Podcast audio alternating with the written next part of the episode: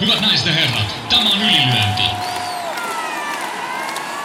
Punaisessa kulmassa Turun ylpeys, Jani Mesikämmen. Ja häntä vastassa Stadin jättiläinen Jaakko Dalpakka.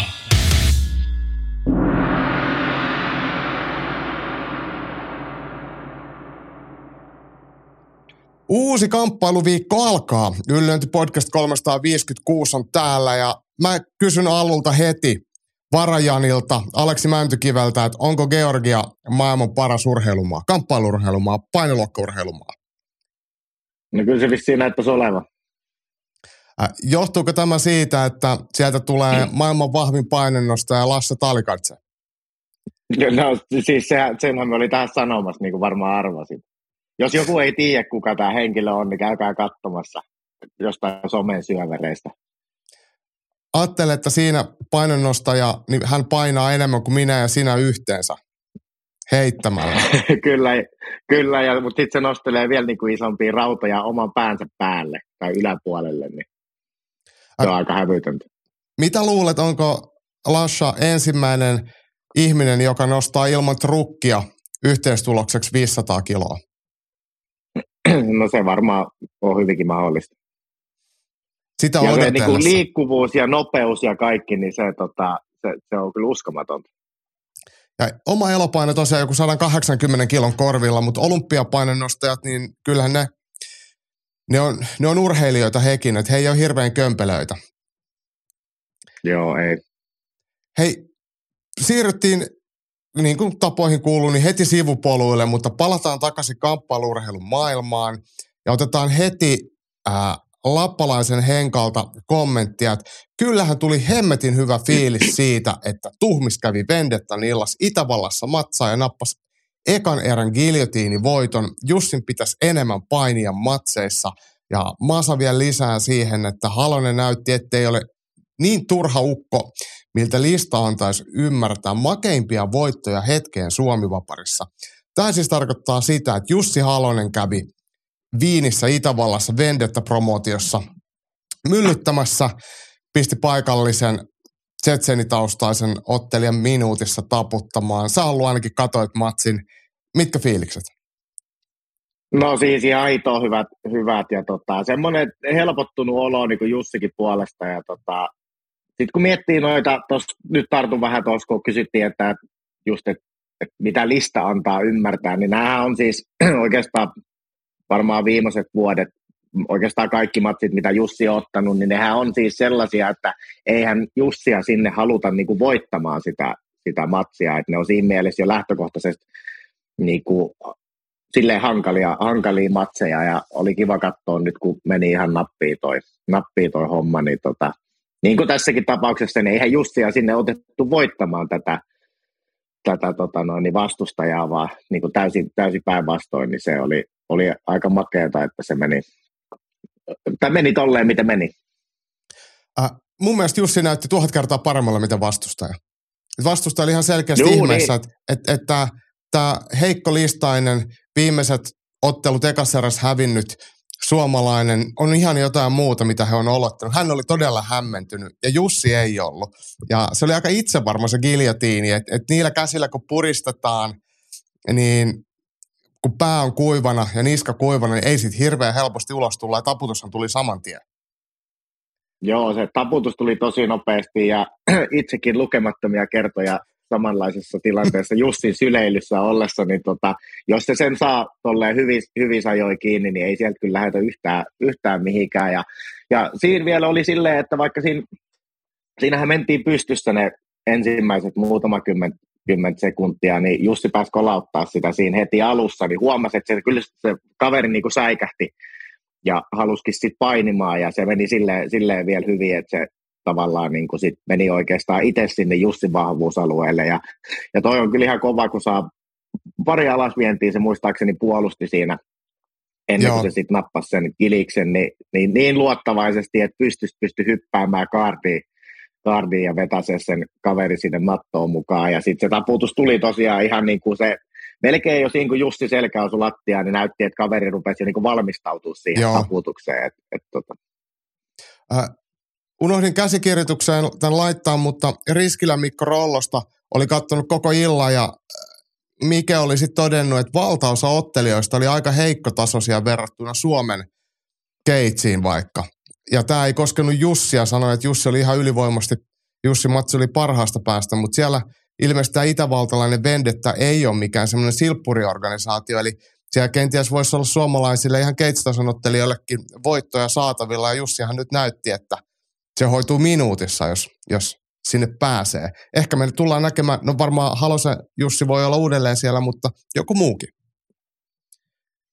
Joo, kyllä. Siis kyllähän myökin, no siis Jussin matsi tietysti sille ihan katsomalla katsottiin, mutta tota, sit oikeastaan, no telkkarissa tietysti kun YouTubesta suoraan, suoraan tota noin, niin striimi pyöri, niin sit, siinä kateltiin niitä muitakin. Siinähän alkoi joku tämmöinen slap, slap fightti homma siihen heti perään, ja se on kyllä se on niin järjetön touhua, että sitä vähän jotenkin silleen naureskellen niin kuin kateltiin siinä. Sitten me rupesin miettimään jossain kohtaa, että lähtikö se striimi tavallaan vähän niin kuin rullaamaan uudestaan alusta, kun siinä näytti olevan niin, niin kuin amatööritasoisia Joo. ottelijoita, että se oli vähän jopa niin kuin koomista, että miten just se on laitettu sinne niin kuin, tavallaan vähän niin kuin näytti, että se olisi ollut keskellä sitä korttia ja sitten yhtäkkiä alkaa tulla niin kuin ihan helvetin paljon huonompia matseja siihen perään, en tiedä mikä, mit, mitä siinä oli mietitty, mutta Mut sen toteen vielä, sama mitä sä sanoit, että tuli kyllä tosi hyvä fiilis Jussin voitosta. Tai aika monta semmoista katkeran karvasta matsia tässä joutunut kattoon, niin, niin nyt kyllä oli kiva, että homma hoitui näin. Ja toivotaan, että tämä sama vielä jatkuu. Äh, Joo, ehdottomasti. Äh, Sarjalan Antti täydentää meidän viikonlopun matseja suomalaisittain. Jaakko Haanpää teki kansainvälisen K1-debyyttinsä Kroatian Eurooppa-kapissa tuloksena kolme, kolmella voitolla kultaa. Tosin keskimmäinen ottelu tuli walkoverilla, mutta sillähän turnauksessa ei voi mitään. Ja nämä mm, Eurooppa-kapin ottelut niin on maailmankapin alapuolella oleva B-tason turnaus, jota järjestetään muutamia vuodessa. Maailmanmestaruus vuonna 2025 vaatii vielä kehitysaskeleita, mutta ei tämä huonosti lähtenyt liikkeelle. Eli Jaakko Haanpää ää, Järvenpäästä, niin hän siirtyi yläpotkupotkunyrkkeilystä K1-potkunyrkkeilyyn. Mun mielestä kävi Espoossa jossain salikta kansallisissa kilpailuissa ja Taekwondon M5, niin potki jaloista pihalle, mikä on tietenkin varmaan asia, mikä suakin lämmittää. Ja nyt sitten eka turnaus, joo, joo. niin sieltäkin heti voitto, niin eikö me olla vähän bandwagonissa heti? Ollaan, ollaan. Ja itse asiassa Jaakko on seurannut jo jonkin aikaa silleen tuolla someissa ja to, TikTokissa itse asiassa varsinkin, niin tota, siellä tulee hyvää treenipätkää ja, ja noita tota, matsiklippejä, niin suosittelen kyllä lämpimästi muillekin. Jimi totesi tuossa aiemmin jo viikonlopun aikana Henkalle tuohon Jussi kommentti, että 2024 on valoisa vuosi ja tämähän nyt pätee hyvin noihin kahteen matsiuutiseen, mutta sitten tulee comebackilla Samuli Karjula. Nakki Samuli on ollut hiljaa melkein koko alkuvuoden, mutta nyt, nyt, nyt Samuli on paikan päällä ja toteaa, että kansainvälinen painiliitto on siirtänyt alle 17-vuotiaiden Euroopan mestaruuskilpailut pois Suomesta. Ja tämä tieto on tullut 15. helmikuuta, eli viime viikon torstaina.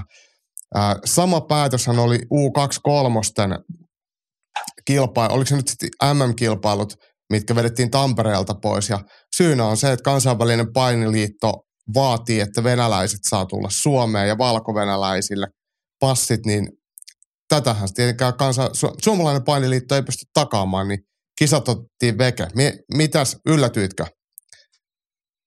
No, no eihän tuo nyt varsinaisesti, varsinaisesti niin kuin yllätä, enkä suoraan sanottu niin kuin rupea tuomitsemaankaan tuommoisia, että kyllä on ihan niin kuin selvä peli meikäläisen mielestä.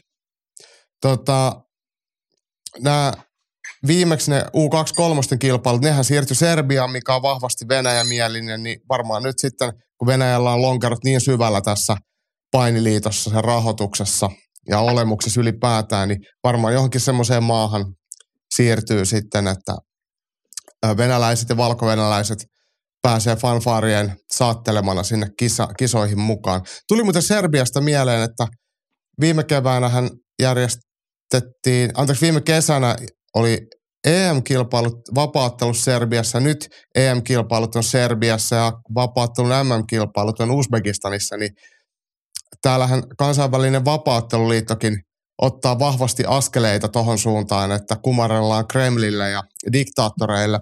Bahrainissa kierretään näin, niin millä se tuntuu vapaan maailman kansalaisena?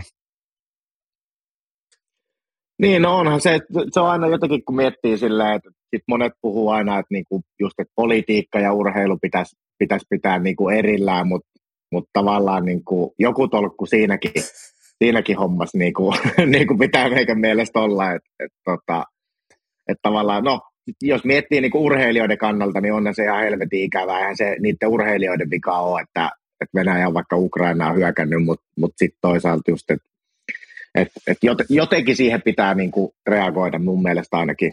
Ja tämä on niinku yksi sellainen, että sit, sit laitetaan niinku kisailijoita jäähylle. Mm. Et vaikka ne on vähän niinku sijaiskärsijöinä niin sanotusti siinä.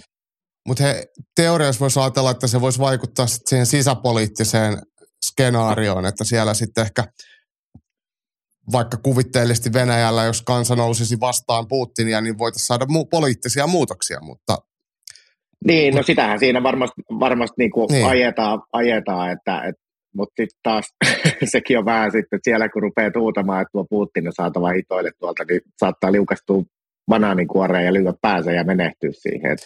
Niin, just viime viikollahan uutisoitiin oppositiopolitiikko Navalin kuolemasta, niin, niin ei ole ensimmäinen eikä viimeinen valtakoneiston vastustaja, joka menettää henkensä. Mm.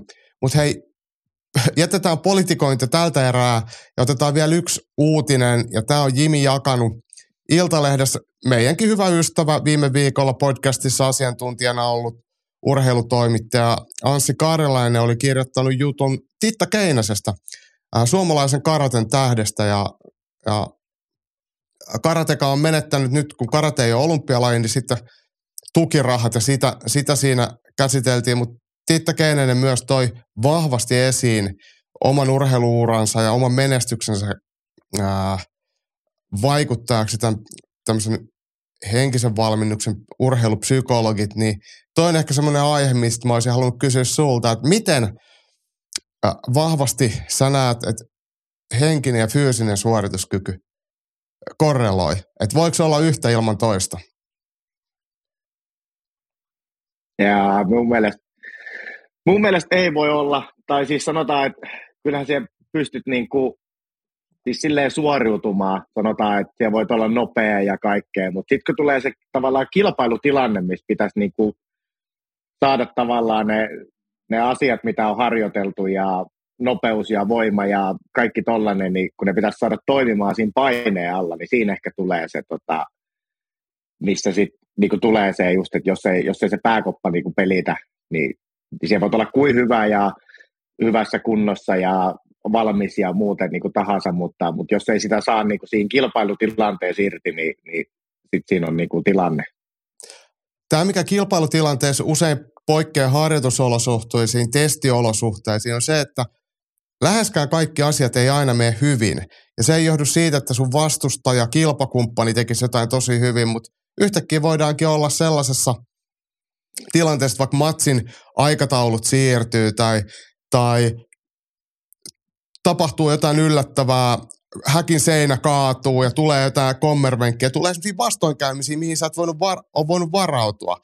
Niin tällä varmaan, toki sitten itse ottelun aikana tapahtuva, päät osuu yhteen, tulee vekki johonkin otsaan, että miten pystytään tämmöisissä haastavissa olosuhteissa no, pitämään sitä omaa suoritustasoa, niin se on varmaan ehkä se, milloin sitä – henkistä kanttia mitataan enemmän. Silloin kun kaikki on täydellistä, niin suorittaminen on aika helppo, mutta tosi harvoinhan se on näin. Niin, no siis just, just toi ja, ja sitten miettii jotenkin ehkä varsinkin silleen, no toki sitten kun on niinku kilsoja takan esimerkiksi, no nyt tuli heti mieleen se vaikka meikän se edellinen matsi ja siinä ensimmäisen erään aika alku, alkuvaiheessa, kun mulla se nilkka murtu, Mm. Niin tota, se, se, oli aika saatanan kipeä siinä, sitä joutui hetken vähän kokeilla sitä jalkaa, että niin kantaako tämä edes ollenkaan. Mutta mut, mut sitten sit tavallaan kun on ollut se, niin monta kertaa sellaisessa tilanteessa, että joku menee matsissa vaikka päin vittua, ja, ja sitä joutuu niin kuin sit tavallaan vähän niin kuin sitä joutuu vaan niinku diilaamaan se asia kanssa. Niin sit, sit tota noin, niin se on, se on tietyllä tavalla helpompaa sit, kun on sitä kokemusta, mutta mut sitten ehkä jos olisi ensimmäisiä kertoja ja jotain tollasta käy, niin sitten siinä voi olla, että sitä ei niin, kuin, niin sanotusti kasetti ei kestä niin kuin, niitä vastoinkäymisiä siinä ja mm. sitten ikään kuin, niin kuin luovuttaa siinä tai ei, ei niin kuin näe, että tämä voisi tästä mitenkään niin kuin kääntyä vaikka voitoksi tai, tai tolleen, niin, niin noitahan siellä aika paljon käydään, käydään niin kuin läpi itsekin kyllä niin kuin henkisessä valmennuksessa on, on ollut, niin, niin tota, ehkä jo niin kuin mietitään just sitä, että, että monesti niin kuin sellainen yksi vastoinkäyminen kääntää sen junan niin kuin periaatteessa ihan väärään suuntaan, vaikkei sen tarvitsisi olla niin, mutta silleen se mieli jännästi välillä toimii. Loistavaa. Hei, siirrytään uutisista, niin katsotaan vähän tuonne viime viikonlopun matseihin. Siellähän oli muitakin kuin suomalaiset kehässä. Aloitetaan eka topeilla ja Kamppailuviikon topit ja flopit. Kamppailuviikon topit ja flopit tietenkin sijoittuu tuonne UFC 298 tapahtumaan. Ja ihan ekana otetaan topit ja mä nostan toppeihin eka ää, viime viikolla Anssi Karjalaisen noston, mitä en osannut ollenkaan odottaa. Siellä kiinalainen Minyan Zhang, kevytraskassaralainen, ää, nappasi UFC-debyytissään hienon tyrmäysvoiton ekassa erässä ja – hänellä ei yhtään pisteille mennyt matsi ennen tätä on, niin kyllä mun mielestä tollasesta pitää antaa propsit ja, ja tota, ensin häntä tökkästiin silmään ja näytti tuomarille, että hei, tuossa on silmä, ja tuomari näytti, että jatkakaa, niin sitten se löi sen toisen unille, että tolleen, pakko tykkää. Joo, joo, joo, kyllähän toi toimii. Mm.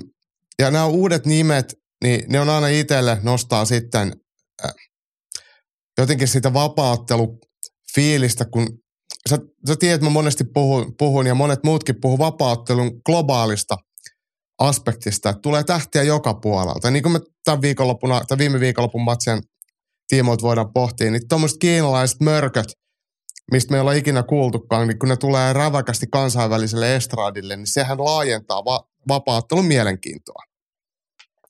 Kyllä, kyllä se on just näin. Ja kyllähän varmaan UFCkin on miettinyt, että, että tota, mahdollisimman monesta paikasta, kun saadaan mahdollisimman isoja tähtiä, niin se tarkoittaa, että silloin tehdään mahdollisimman paljon rahaakin. niin se varmaan si- sopii niin kuin kaikille. Siis UFCn ainoa motiivihan on kääriä fyrkkaa. Kyllä, kyllä.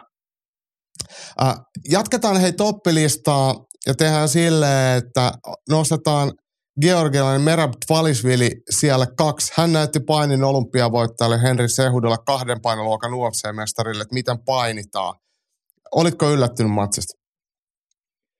No siis, sanotaan, että tuossahan on ollut just, että kaksi tuommoista painia ja, ja tota, kyllähän me niin tiesi, että molemmat on niin hyviä, että periaatteessa kumpi vaan pystyy niin voittaa, voittaa sen matsin, mutta sitten kun katsoo niitä klippejä ja nythän tuolla internetti täynnä niitä pätkiä, kun isäntää kanneskellaan siellä ympäri, ympäri häkkiä ja tota, että et siinä ei paljon olympiamitallit niin painanut, mm. painanut siinä, niin tota, mutta sitten toisaalta se on vähän semmoinen jotenkin semmoinen nenäkäs tyyppikin, että meni ihan oikeaan osoitteeseen kyllä mun mielestä, että se juuri sai vähän kyytiä, kyytiä siinä. Ja, tota, ja nimenomaan vielä tolleen, että sen oma, omilla va, niin kuin vahvuuksilla, Joo. millä sen pitäisi niin kuin hoitaa noin, niin, niin tota, se oli kyllä kova.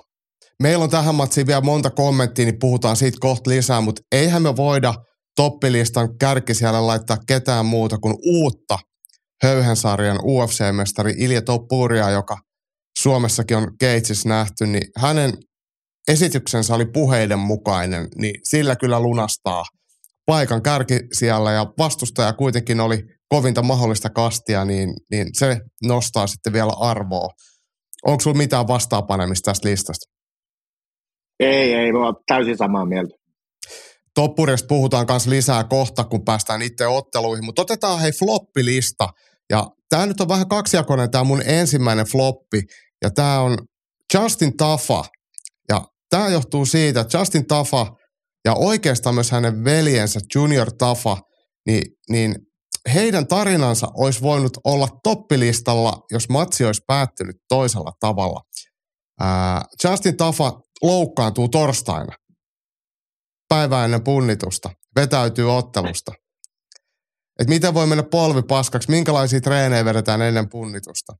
Mutta sitten sit pikkuveli uh, Junior Tafa niin nostaa käden pystyyn, että hei mä lähden messiin, mä voin ottaa, mikä on tietenkin aika munakasta. Mutta hän ottaa sitten ihan koteloa Markus Rogerio de Limalta. Niin tässä de Lima periaatteessa voitti kaksi kiiviä, molemmat Tafan veljekset. Ja tämä on nyt tämä, millä he pääsevät floppilistalle, vaikka samaan aikaan mä haluaisin nostaa ne toppilistalle. Olisin toivonut, että olet päätynyt toisin.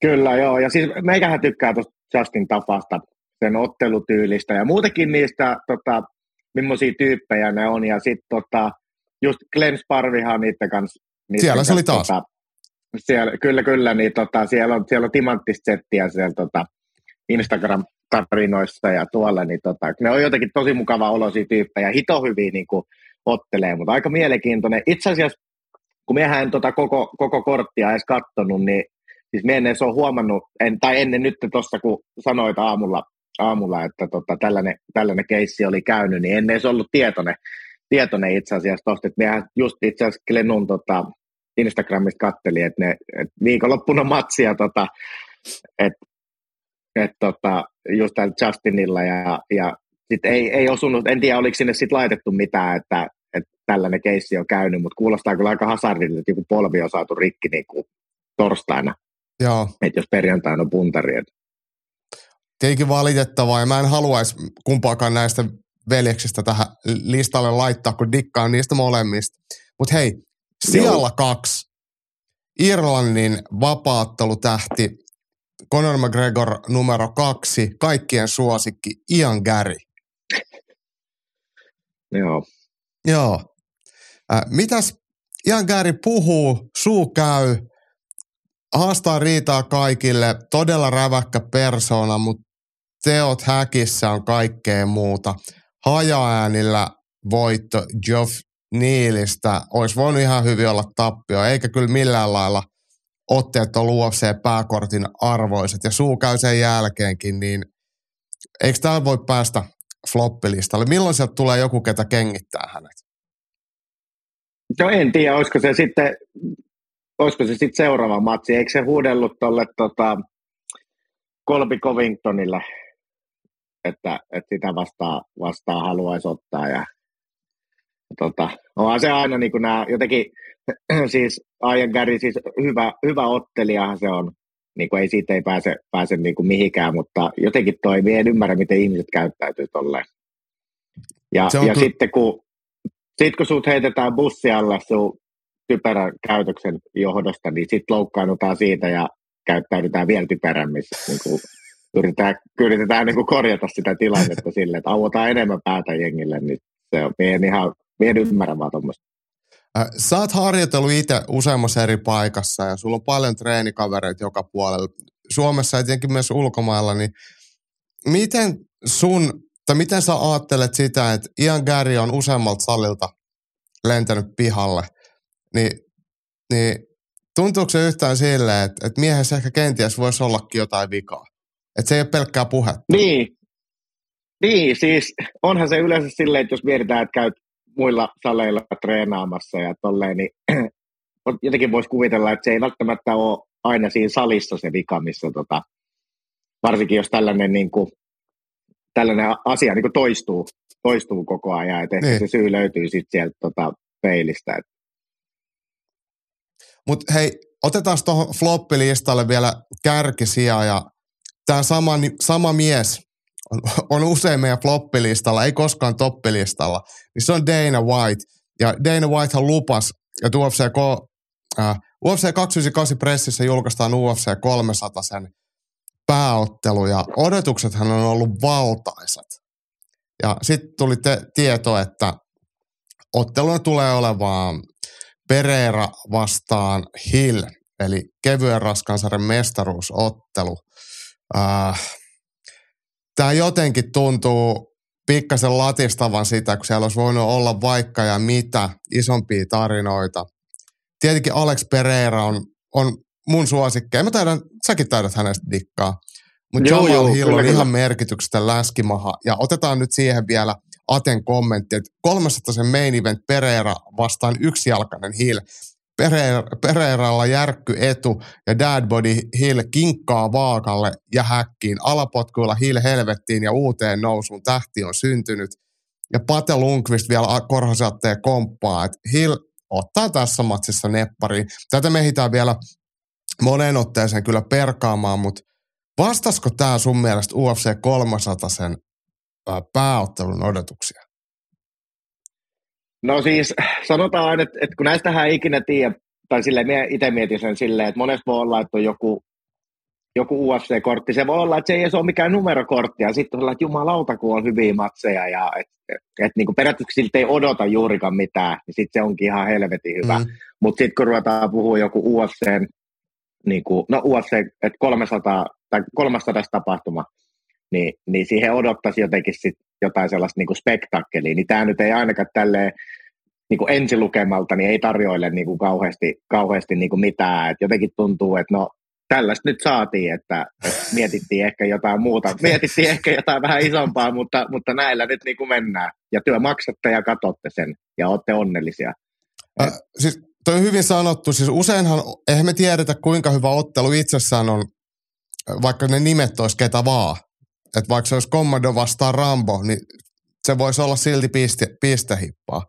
Mut, mutta tota, UFC 300, se, sitä on nostatettu ja nostatettu ja nostatettu. Ja sillä pääottelulla myydään UFC 300 numeroiltaa, mikä on merkkipaalu. Ja sen pitäisi olla se tosi mielenkiintoinen, mistä olisi tarinaa ja kerrottavaa. Niin tässä nyt on ainoa kerrottavaa Jamal Hillistä on se, että sillä katkesi Akillesjänne, kun se on ylipainoinen ja pelasi korista.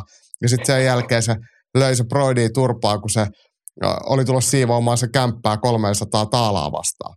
Et, et, se on aika nopeasti kerrottu, eikä ne hirveästi herätä mielenkiintoa. joo, joo, ei varsinaisesti. On toi niinku siis, si, siinä mielessä toi on niinku ihan, ihan tavallaan farsi, hmm. farsi tuo. Ja sitten kun niinku puhutaan vielä, että et, et, tuommoinen matsi voisi olla jossain siinä kortilla, mutta sitten se on se niinku päämatsi, millä niin. sitä sitten periaatteessa niinku lähdetään myymään, niin, niin tota, eihän se kauheasti toimittele. Ju, just näin. Mutta hei, annetaan sen asian olla ja palataan takaisin tuonne Anaheimiin, Honda Areenalle UFC 298 tapahtumaan ja meidän äh, toplistan kärkisijaa pääottelussa. Äh, pääottelijat oli siinä ja lähdetään purkamaan kommentteja OP Breilinin puolelta. Volkanovski näytti määräävän tahtia, teki kivan näköistä juttua, kunnes El Matador, eli Ilja Toppuria, tuli, kiskaisi yhden kuuluisan leukaan. Näytti mielestäni vähän siltä, että Volkanovski jäi iskusarjan jälkeen hieman avoimeksi vastustajan lyönneillä, ja sieltä sitten lipsahti se yksi väärään aikaan oikeaan paikkaan. Jos joku uusintamatsin ansainnut, niin Volkanovski – mutta pikkutauko, asioiden viilaaminen verstaalla ei tekisi huonoa. Ää, OPkin tässä kysyi, että joko Jakko saa varata työkeikkaa auringon alle, ja tällä tietenkin sivutaan Ilja Toppurian Espanjan päämaja, että meneekö UFC Espanja, puhutaan siitä kohta. Otan vielä pari kommenttia. Mm, Henkka toteaa, että Toppuria haki vyön Eurooppaan, kova suoritus. On hurjan rohkea kaveri. Nytkin se kaato kantoi hedelmää, kun veti takakäden koukun suoraan mestarin leukaan pimeästä kulmasta. Oli samalla Volkanovskille toinen tyrmäystappio neljän kuukauden sisällä, ja hän sanoi, ettei osaa elää ilman, että on treeninkämpillä. Voi olla hankala ottaa nyt taukoa hetki. Mä sanon, että tämä matsi tuli liian nopea ison tappion jälkeen. Uusinta Madridissa. Kovat oli toppurien puheet ja niin oli myös teot. Ilkka Semi toteaa yksiselitteisesti, toppuri on kyllä jäätävän kova. Otetaan tästä vielä Roope Harjaluomalta. Hiljaiseksi veti, kun mestari tippui. Niin pitkäaikainen hallitsija Volkanovski oli, että revanssin suo. Pitää myöhemmin katsoa vielä uudestaan, mitä siinä oikein kävi. Sen lisäksi, että toppuri lyö hemmetin lujaa. Voi olla, että vyö ja nolla rekordissa pysyy vielä hieman ihan hyvänkin aikaa, vaikka Volk uusinnan saisi, niin historia puoltaa mest- tuoreita mestareita. Tota, mä luen tästä vielä, tässä on vielä muutama, muutama kommentti. Atte miettii, että jos Volkanovski ei saa uusintaa, niin menee kuppinurin kaikkeen, mikä pyhää UFCssä. Eli tietysti joku Evloev titteliin. Ja sitten vielä Mäkisen Tero uh, muistuttaa toppuria huudelleen McGregorin perää ja UFC Espanjaan ja ei McGregor 658 tule ikinä pääsemään. Puhutaan tästä UFC Espanjasta hetken päästä lisää, mutta totuus on ollut nyt se, Alexander Volkanovski menetti vyönsä toisen erän tyrmäystappiolla ja haastaja Ilja Toppuria nukutti mestarin aika yksiselitteisesti toisen erän loppupuo- jälkimmäisellä puoliskolla. Oliko ottelu sen kaltainen, mitä sä odotit? Lopputulos sen kaltainen, mitä sä odotit? No siis oikeastaan, oikeastaan oli aika lailla. Siis kyllä me jotenkin, siis toi Topuri on ollut niin, niin vakuuttava, että et ei se niin tullut mulle yllätyksenä, että se pystyy Volkanovskin niin lopettamaan, vaikka, vaikka Volkanovski on oikeasti helvetin, helvetin hyvä ottelija. Ja sitten kun tuossa oli just, että, että tuli niin tosi nopeasti ton edellisestä matsista, kun tuli kans tappio, niin tosi nopeasti tuli sen, sen jälkeen, niin joo, tavallaan tossakin just, että no, tavallaan jos olet mestarina, niin se on pakko ottaa se kovin jätkä, kuka siellä on niin kuin jonossa tavallaan seuraavana, että et, et, et siinä ei pysty, pysty ruveta niin kuin valkkailemaan, et, et, en tiedä nyt, kun tästä tätä uusintaa mietitään, niin, niin tavallaan ei, ei se niin kuin ollut sellainen matsi, että mun mielestä sitä kannattaisi niin kuin ottaa vaikka puolen vuoden päästä esimerkiksi niin kuin heti uudestaan.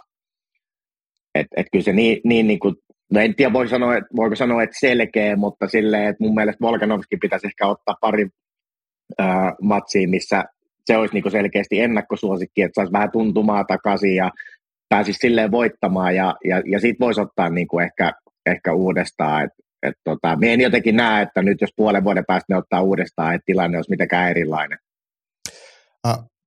Yksi sellainen yksityiskohta, mikä itselle pisti hyvin silmään, oli se, että mitä to, tosin selostamon vesselit, Rogan ja nämä, ne ei ole hirveän hyviä mun mielestä selosta. Ne ei oikein aina näe kaikkea, mitä tapahtuu. Niin Volkanovskilla oli tosi hyvä strategia. Se potki koko ajan Ilja Toppuria siihen oikeaan käteen ekassa erässä. Eikä Toppuri Joo. päässyt kertaakaan lyömään. Ja liikkui koko ajan pois alta ja pehmitti potkuilla käsiä. Toki se sitten lopulta se lyönti osui sitten tokassa erässä, mutta aika vähän kukaan on huomioinut sitä, että, että, että itse asiassa Volkanovskilla oli aika hyvä strategia. Vaikka se petti, niin mun mielestä sillä oli voiton avaimet käsissä ja ihan varmasti voitti ekan erän. Eikä se tokassa siis on... ollut, ollut yhtään pulas, se oli vaan sit se yksi lyönti, mikä osui. Tämähän on vapaaottelu, näinhän se tapahtuu. Mut, mutta tota, kun sanoit, että et, et ei tiedä, että olisiko lopputulos toinen, niin, niin sitten voidaan ajatella sitä näin, että, että jos ei se yksi lyönti osu, että et mihin se sitten menee, vai osuuko se auttamatta viiden erän aikana. Eli, eli vaikka lopputulos oli selkeä yhdellä lyönnillä unille, niin mun mielestä se ei kerro kuitenkaan ihan koko totuutta koko ottelun kulusta. Joo, siis ei, ehdottomasti niin kuin ei kerro, ja siis kun sehän on vähän niin kuin silleen, että että niin kuin just, että, että kun yksi lyönti voi periaatteessa muuttaa, muuttaa sen koko homman, mutta me jotenkin itse näen sitä silleen, että vaikka niin kuin Volkanovski hyvin siinä niin potkia. Että kyllä se tiesi, että mitkä ne topuria vahvuudet mm. on ja että millaisiin tilanteisiin ei saada joutua, mutta minä näen sen topuria vaan niin että paljon jotenkin semmoisena niin vahvempana ja semmoisen, että sieltä se olisi hiipinyt pikkuhiljaa sen viiserää koko ajan siihen syliin ja jossain kohtaa se pääsee sitten, pääsee sitten niin osumaan. Et, et, et siinä, siinä, mielessä näin sen niin kuin, ennakkosuosikkina jopa niin tuon Topurian tuossa mikä sun mielestä määrittelee Ilja Toppurian hyvyyden? Mikä hänestä tekee UFC-mestari? Toki se yksi lyönti, mutta jos vähän enemmän kuvailisi hänen tyyliä, että mikä hänestä tekee poikkeuksellisen? No vielä luulen, että se on ehkä jopa se, että kun se, siis Toppuriahan on ihan helvetin hyvä painimaan. Mm. Siis se, se osaa kaataa, se osaa puolustaa, se on tosi hyvä matos, se, se pystyy ottaa niin lopetuksia ja niin kuin siellä matossa, matossa kanssa. Se, se on niin, niin monipuolinen, että, että se pystyy sen monipuolisuuden niin kuin ansiosta niin olemaan aika hiton niin kuin aggressiivinen siinä pystyssä, kun sen ei tarvii tavallaan niin kuin pelkää siinä, että no, mitä jos toi tuleekin jalkoihin ja yrittää kaataa ja, ja niin, kuin, niin se, se, on aika semmoinen prässäävä se tyyli ja sitten sit, kun sillä on ne hyvät kädet, niin, niin, totta, niin se pääsee niitä niin kuin käyttämään tosi hyvin silleen, kun sen ei tarvitse niin kuin miettiä sitä, että, että mitä jos toinen kaataa. Ja se voi jopa itse välillä niin kuin hakea niitä, niitä kaatoja tavallaan sinne väliin. Et kyllä minä luulen, että se on se niin kuin monipuolisuus, mikä siitä tekee niin, kuin niin hyvän. Äh, miten sitten, hän puhuu aika suoraan, että hän aikoo tyrmää ja, ja teot on sitten yleensä ollut sen mukaisia. Et, et, et mitä se kertoo sun mielestä siitä, mitä siellä korvien välissä liikkuu? Että onko se yli itsevarmuutta tai onko se pelkkää hypetystä vai tajuuks hän sen, että, että hänellä on kyllä tässä se paketti niin hyvin kasassa, että hän voi sanoa sen ja pystyy toteuttamaan sen?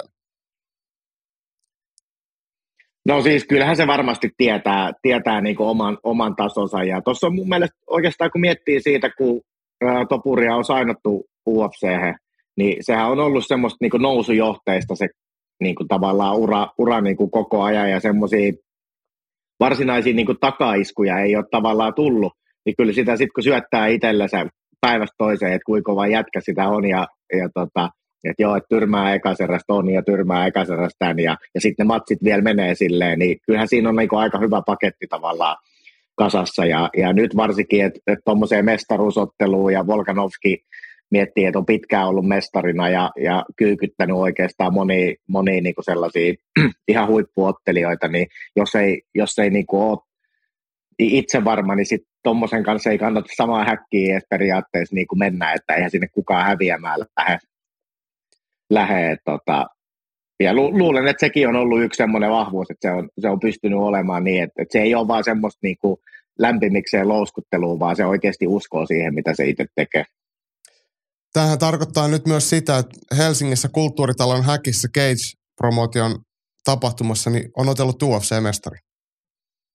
Kyllä, kyllä. Mm. Ja otteli muuten aika hyvin sielläkin. Tästä Iltalehdessäkin oli juttu. Äh, Viljami Kalmari soitti Mika Hämäläiselle ja haastatteli Hämäläistä matsin tiimolta ennen tätä. Se, on, se kannattaa käydä, käydä kanssa lukemassa. Ja mä tunnustan, että tämähän oli ottelu, missä mä olin aika varma ennakoissa, että, että Hämäläinen voittaa, että Toppurialla oli neljä matsia, neljä voittoa, ihan bussikuskeja vastaan.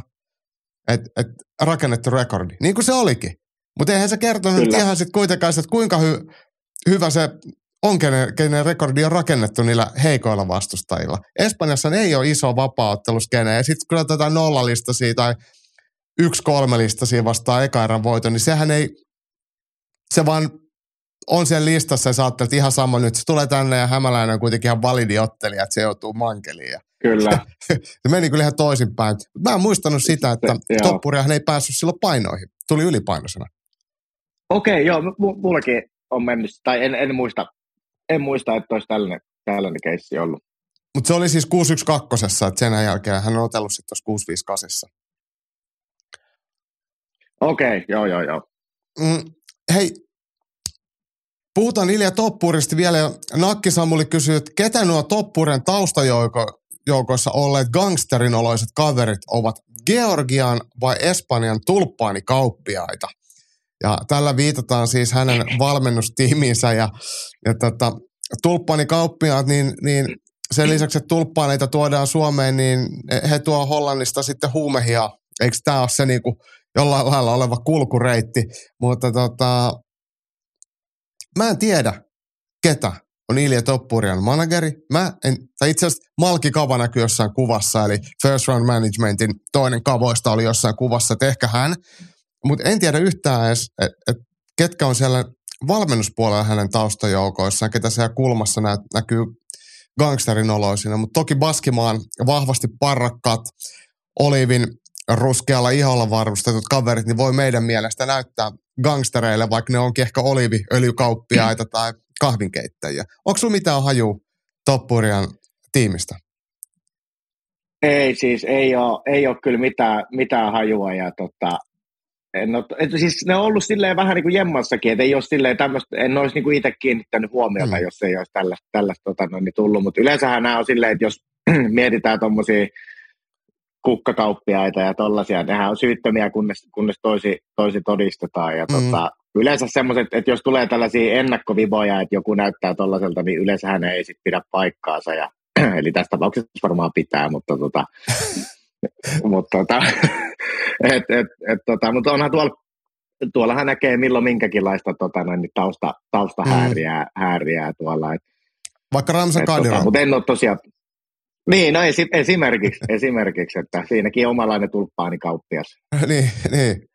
Mm, tota, tässä kohtaa Juri jää vielä harkitsemaan vastausta tuohon Nakkisamulin kysymykseen. Että kun me tiedetään enemmän, niin me voidaan sitten kertoa. Mm. Andy miettii, että Espanjan UFC-mahdollisuuksia. Mikä Espanjan vapauttelun tila käytännössä on? UFC-ottelijoita ei ollut montaa, mutta miten sen alapuolella? Mikä on Espanjan johtava promootio? Kuinka, monta paikall- kuinka paljon paikallisia tapahtumia, miten paljon yleisöä nämä vetävät? Ja tähän mä heti sanon, että Espanjasta mulle ei tule mieleen ketään muuta kuin Joel Alvarez, ketä on UFCssä. Hänhän on kanssa aika hyvä. Ja tota, Joo.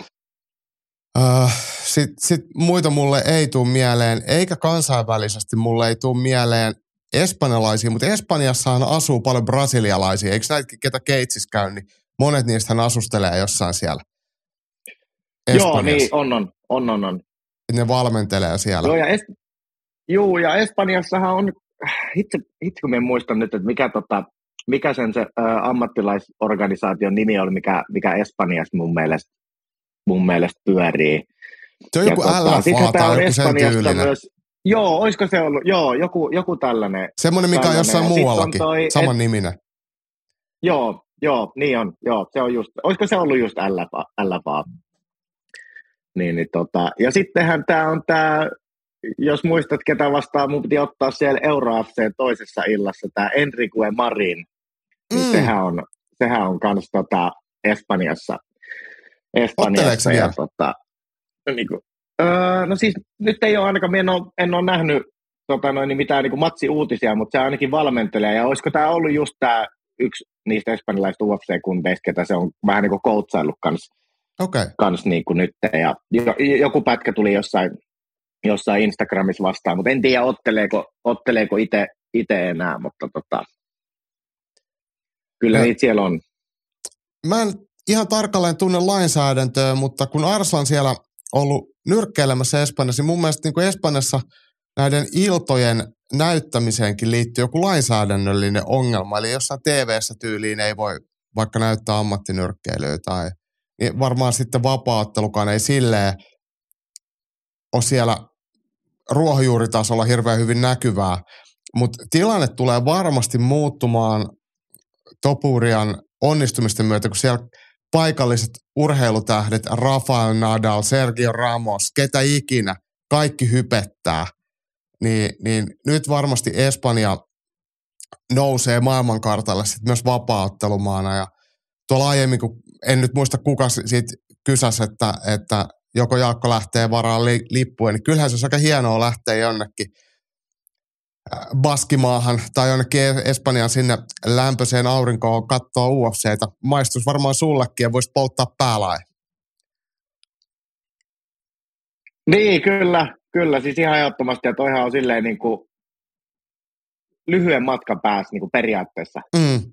periaatteessa tota noin, niin kyllähän, kyllähän tuo kelpaisi. Ja siitähän se tarkoittaa, tai en tiedä tarkoittaako se nyt suoraan sitä, mutta tulee heti semmoinen niin kuin mielikuva, että jos mietitään vaikka ketä suomalaisia on nyt tässä silleen, tavallaan kärkyllä vaikka UFC, niin joku tämmöinen Espanjan kortti voi olla jo niin kuin ihan mahdollinen, mahdollinen tavallaan, että et tota, kyllä se niin kuin hyödyttää kaikkia niin kuin suomalaisiakin ottelijoita, että mitä enemmän tässä niin kuin Euroopan alueella noita tapahtumia on. Niin.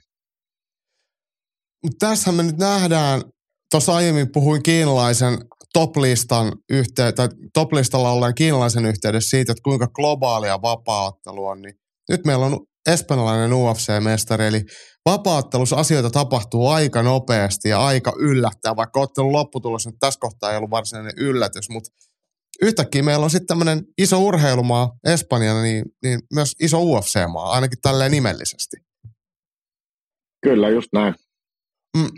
Hei siihen samaan aiheeseen vielä, että mikään hän ei siis estä sitä, että jostain pienemmästä urheilumaasta tulisi iso ur- urheilutähti, niin, niin tosi useinhan me puhutaan, että suomalaisen vapaaottelun äh, nousu niin, on epätodennäköistä, kun meitä on vähän ja ei ole valtion tukea näin, niin en mä usko, että Ilja Toppori on mitään valtion tukia saanut. Hän on kuitenkin Georgiasta lähtöitä. Siis Saksassa syntynyt, Georgiassa hetken aikaa asunut, Espanjaan muuttanut, niin tuskin on miljonääriä, tuskin elää valtion tuilla tai jos mitään tunnettuja valmentajia. Et kyllä se pystyy ponnistamaan tuollaisestakin olosuhteesta aika korkealle.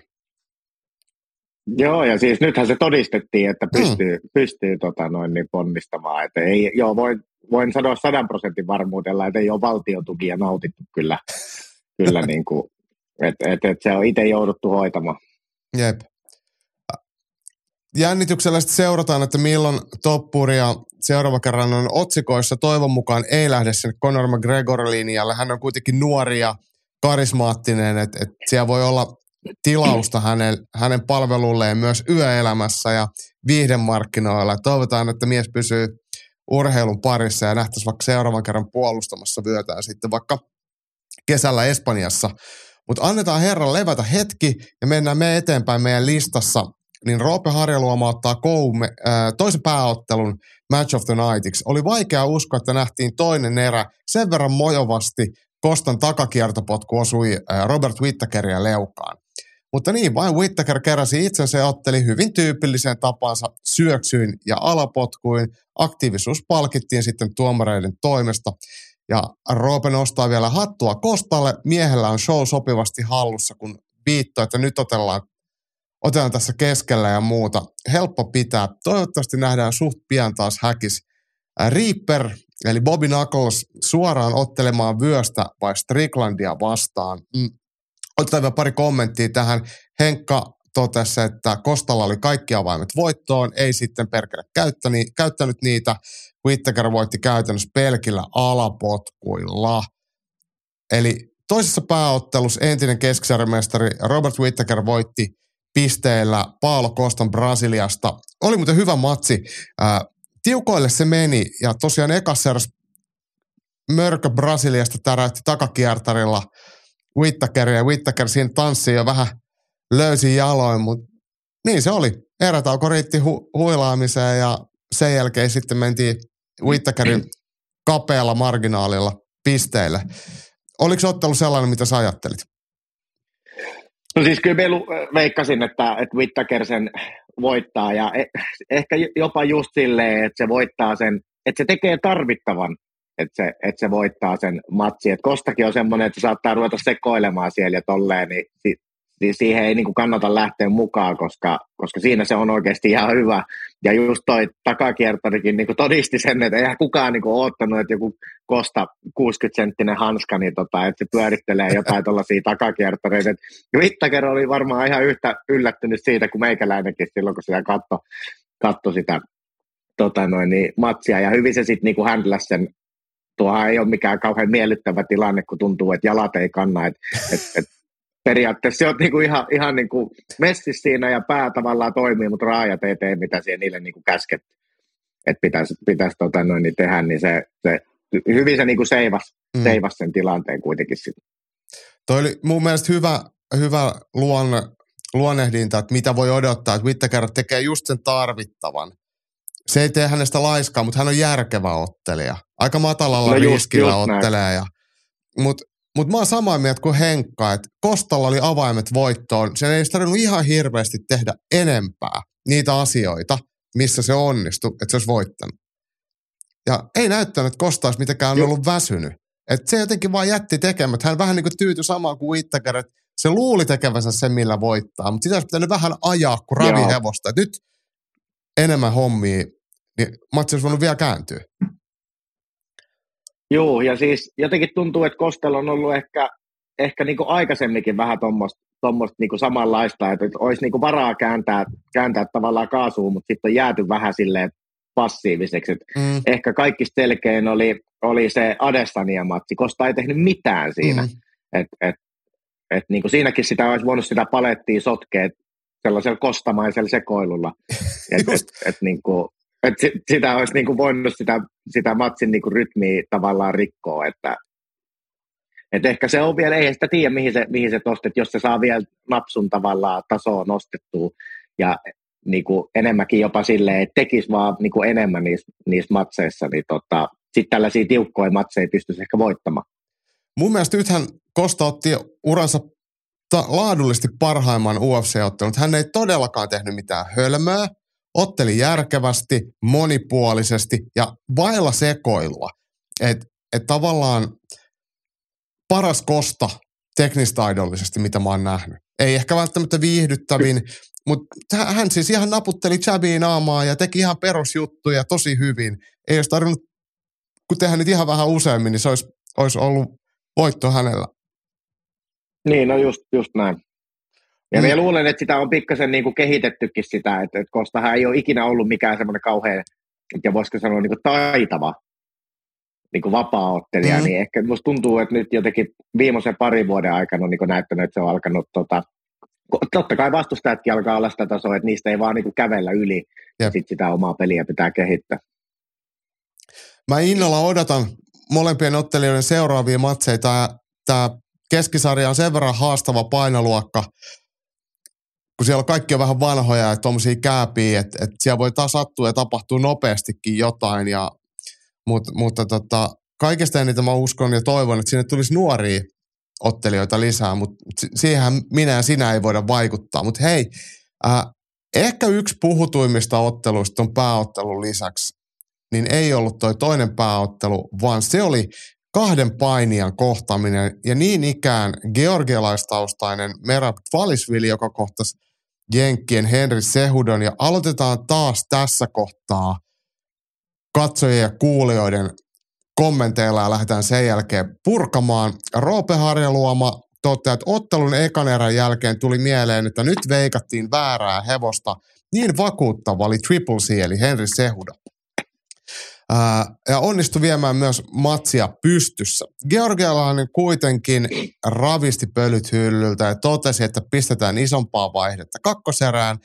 Ja se oli sitten melkeinpä suoranaista dominointua ää, loppumatsi isoinen slämmienen kaikkineen.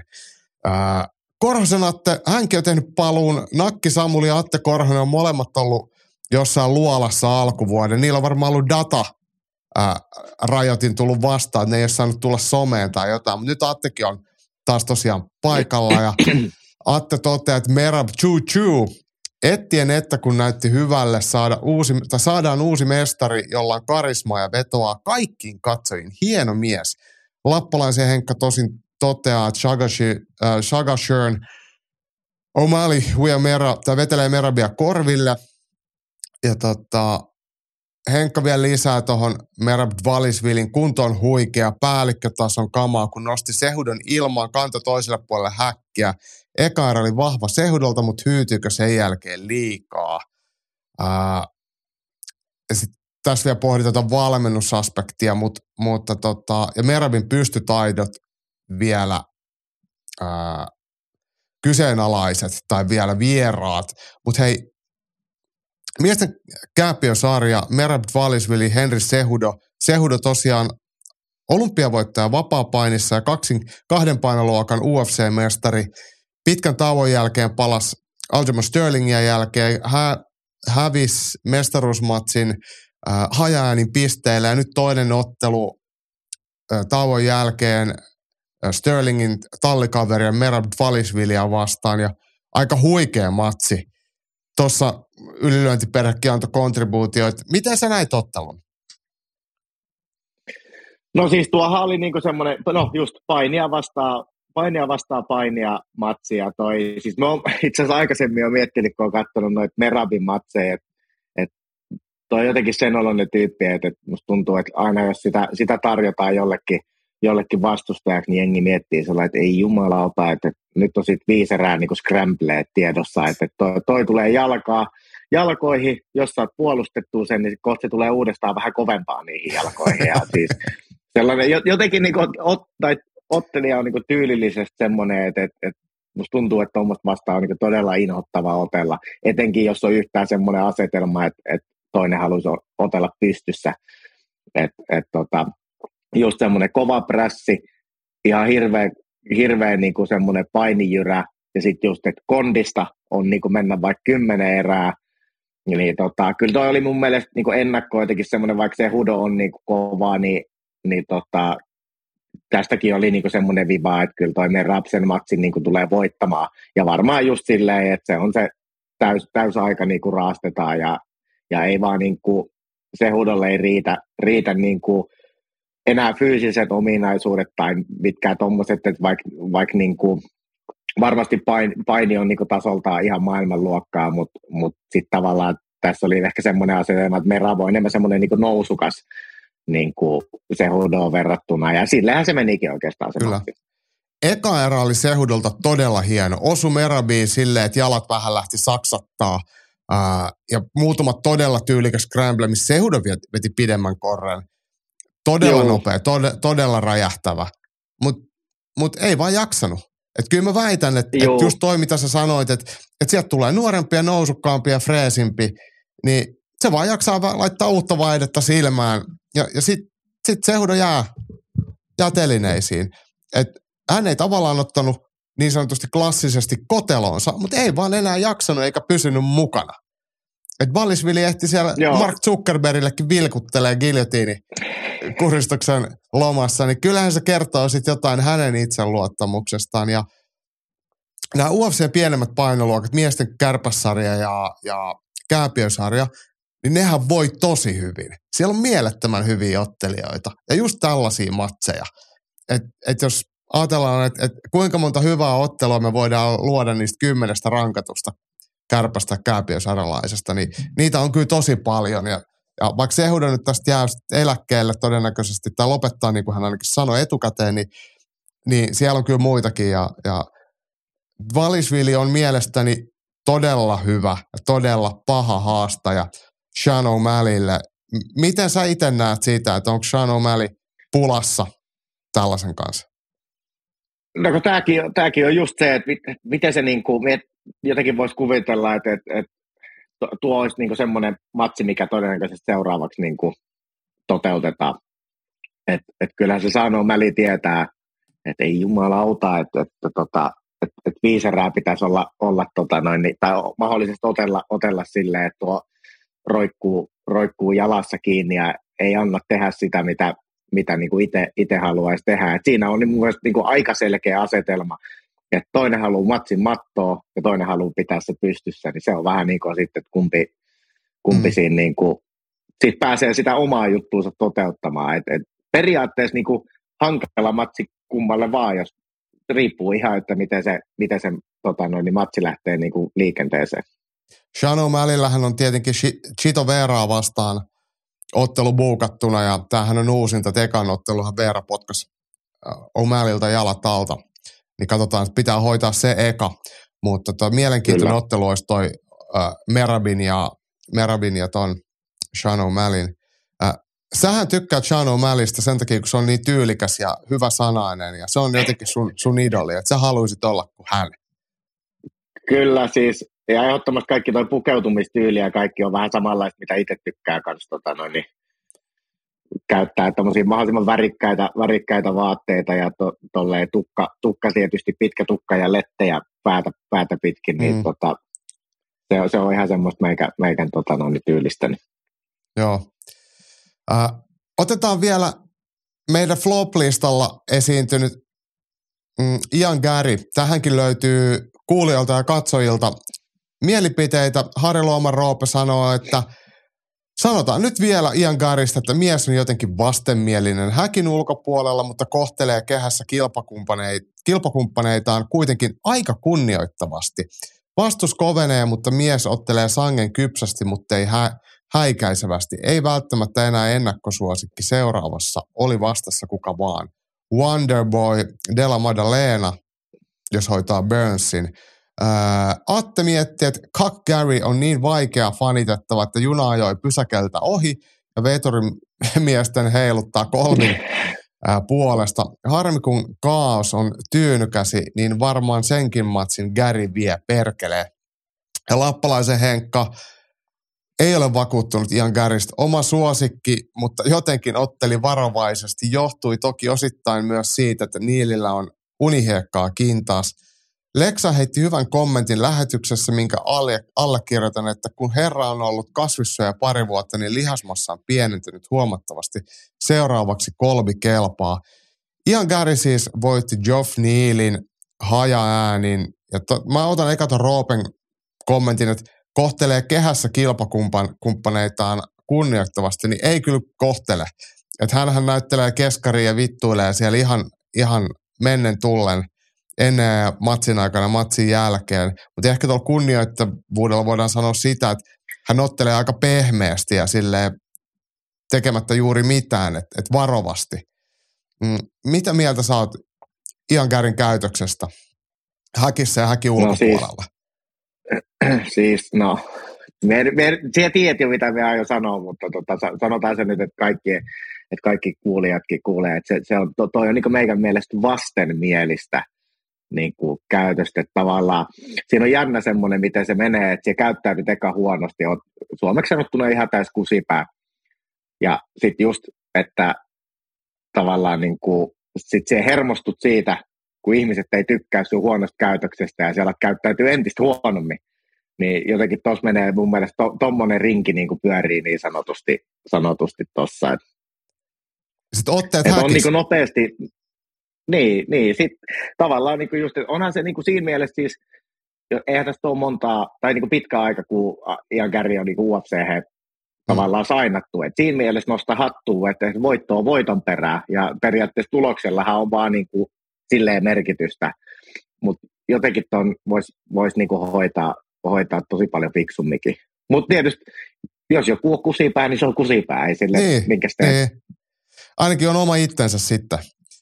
Mitä niin, sä luulet, että et tämmöiset nämä äh, 7 ottelevat vaikka vähän kovempi lyöntiset, just Jack Della Maddalena esimerkiksi, tai, tai vaikka Shavkat Rahmonov, niin miten asetelma Ian Gäriä vastaan, niin, niin on, onko Ian Gäri silloinkin ylivoimainen? Ei, siis me oli just sanomassa, että tota, Ian Gärille pitäisi kyllä antaa rahkis, tota noin, niin vaikka seuraavaan matsiin, niin se, se voisi vähän rauhoittua sitten, tota noin, niin rauhoittua vähäksi aikaa, aikaa sen jälkeen. Et onhan toskin 7 siellä on semmoisia kovia nimiä, nimiä tota, mitä me näen, että, että se ei niinku, et ei vielä, vielä niinku niitä vastaan ei, ei niinku riitä, riitä mutta tota, tokihan se on nuor, nuor sälli, että varmasti, varmasti niinku kehittyy, kehittyy vielä. Mutta tuossa tuli itse asiassa mieleen, kun tuolla on toi Wonderboy tuolla Joo. listassa. Niin se, se voisi olla itse asiassa semmoinen ihan mielenkiintoinen ja esimerkiksi vaikka seuraava, seuraava matsi, että tota, et molemmathan on tommosia niinku pitkiä ja tykkää potkia paljon ja, ja tota, niin pystyssä, niin Just, just näin, niin se voisi olla ihan mielenkiintoinen nähdä, että kumpi on parempi siinä. Joo, en mä kyllä sitä välttämättä jaksaisi katsoa, mutta, mutta tota, he niin. sopisivat niin. toisilleen. Et siitä ei välttämättä kyllä, jäisi historian kirjoihin semmoista, että illan viihdyttävin ottelu. Mm. Joo, ei varmasti, mutta siis lähinnä jos miettii vaikka niin kuin Ian Gärin niin kuin uraa ylipäätään, niin on semmoinen seuraava sopiva, sopiva niin kuin, just näin, just näin. tavallaan matsi, että sillä voisi mittaa sitä tasoa. UFC 298 kohokohdat on nyt käsitelty. Oli hyvä tapahtuma, mutta kyllähän meillä on sitten vielä aika paljon aiheita, mielenkiintoisia aiheita tuolla postilaatikon parissa, niin mennään kohti kamppailukansan radiota. Ylilyönti podcast. Kamppailukansan radio. Saavutaan taas Jaakon lempiosion, eli kamppailukansan radioon. Ja täällä kuulijat ja katsojat laittelee meille viikoittain kysymyksiä. Mä voin nyt tässä kohtaa paljastaa, että meillä on tämmöinen vierailijaan liittyvä allukorneri tuolla lopussa, missä on allulle varatut kysymykset omana osuutenaan. Siellä on kaikenlaista muuta, mutta puhutaan ensin näistä yleisemmistä kysymyksistä ja lähdetään purkamaan palautteita niin Hirvosen Masan kommentilla. Ensi viikonloppuna viisi pro-matsia Ruotsissa, niin se tarkoittaa, nyt menee sanat sekaisin, että, että, että tota, missä toi nyt oli? Et Ruotsissa on viisi pro-matsia, ja tarkoittaa, että Ruotsissa on vuoden sisään 20 kertaa suomalainen käynyt ottelemassa. Yksi näistä on paikallinen Mark Vologdin sen voisi vähentää, mutta 19 matsissa on oteltu paikallisia tähtiä vastaan. Mietin vaan, kun One sanoi, ettei Suomi-Ruotsi matseja saada järkättyä, kun ottelijat on keskenään tuttuja, mutta kuitenkin Suomi, Ruot, äh, anteeksi, Ruotsi-Suomi matsit on aika perushomma. Eli tässä viitataan One Silveran taannoiseen haastatteluun, mikä löytyy Ylilyöntistudion YouTube-sivulta, missä One sanoo Gates tapahtuman kulisseissa, että vaikea järjestää Suomi-Ruotsi-matseja, kun ottelijat on keskenään kavereita ja, ja tota, ää, ei halua otella, mutta Ruotsissa on 19 tällaista Suomi, äh, Ruotsi-Suomi-matsia saatu järkättyä.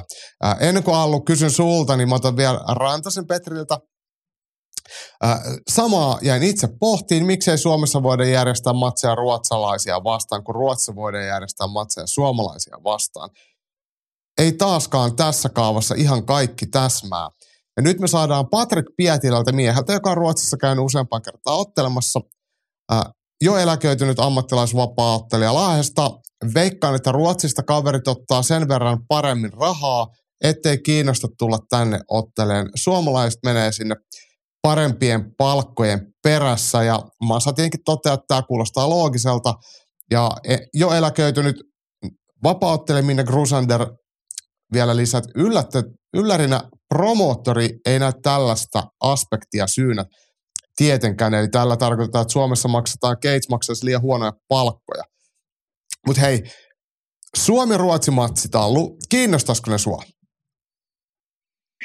No siis sanotaan, että jos, jos siellä on joku tuttu ruotsalaisnimi, niin sitten, sittenhän voi sanoa niin kuin silleen, että se kiinnostaa, mutta mut tota, no tämäkin on tietysti me, meikän oma, oma mielipide, että muuten tavallaan, että jos on, otetaan nyt vaikka Keitsiiltä ja siellä on joku suomalainen ottelija, niin onko se nyt sitten ruotsalainen vai mistä se on, niin se on periaatteessa meikälle ihan, ihan niin kuin sama. Mutta mut toki siinä on aina jotenkin, jos mietitään niin Suomeen, niin on se sitten lätkä tai mikä tahansa, niin onhan se Suomi-Ruotsi kuitenkin aina semmoinen, että siitä, siitä tulee semmoinen tietynlainen, tietynlainen viba tavallaan, niin kyllähän se siinä mielessä toimii paremmin, paremmin kuin että et vastustaja olisi, olisi jostain, jostain niin kuin muualta. Et, et mutta tämä on just, että et kun mietitään, että miksi, miksi näitä ei ole Suomessa, mutta sitten näitä on niin kuin Ruotsissa, niin, niin tota, onko se sitten toi palkkiohomma vai, vai mikä, se, mikä se on, niin, niin siihen en oikein osaa vastaa. Mm, jos ajatellaan Virolla Sten Saaremäe, joka kävi Keitsis useampaan kertaa ottelemassa, voitte suomalaisia ja hävisi suomalaisille, niin hänhän on Gates katsojien suosikki ja häntä tullaan katsomaan. Eli siinä luodaan tarinaa otteluiden ympärille, eikä tule vain yksittäinen joku geneerinen brassi jostain Espanjan rannikolta ilmaiseksi ottelemaan tai halvalla, mi, mi, minkä nimeä ei edes promoottorit varmasti muista. Niin kyllä mun mielestä semmoinen Suomi-Ruotsi, Suomi-Norja, Suomi-Tanska-ottelut, missä ne ottelijat tavallaan elää pidempää elinkaarta kuin kertaluonteista visittiin, niin kyllähän se mm. voisi olla tapahtuman järjestäjän lipunmyynnin kannalta ihan ok, että, että, että on jotain tarinaa myytäväksi. Muutakin kuin pelkkä joku niin. Perussuomalainen vastaa joku ihan merkityksetön ei-suomalainen. Äh, mitäs sitten, kun Ruotsissa näitä järjestetään koko ajan, nytkin tosiaan FCR tulevana viikonloppuna, niin siellä on pääottelussa suomalainen Tuomas Grönvall ja useampi muukin.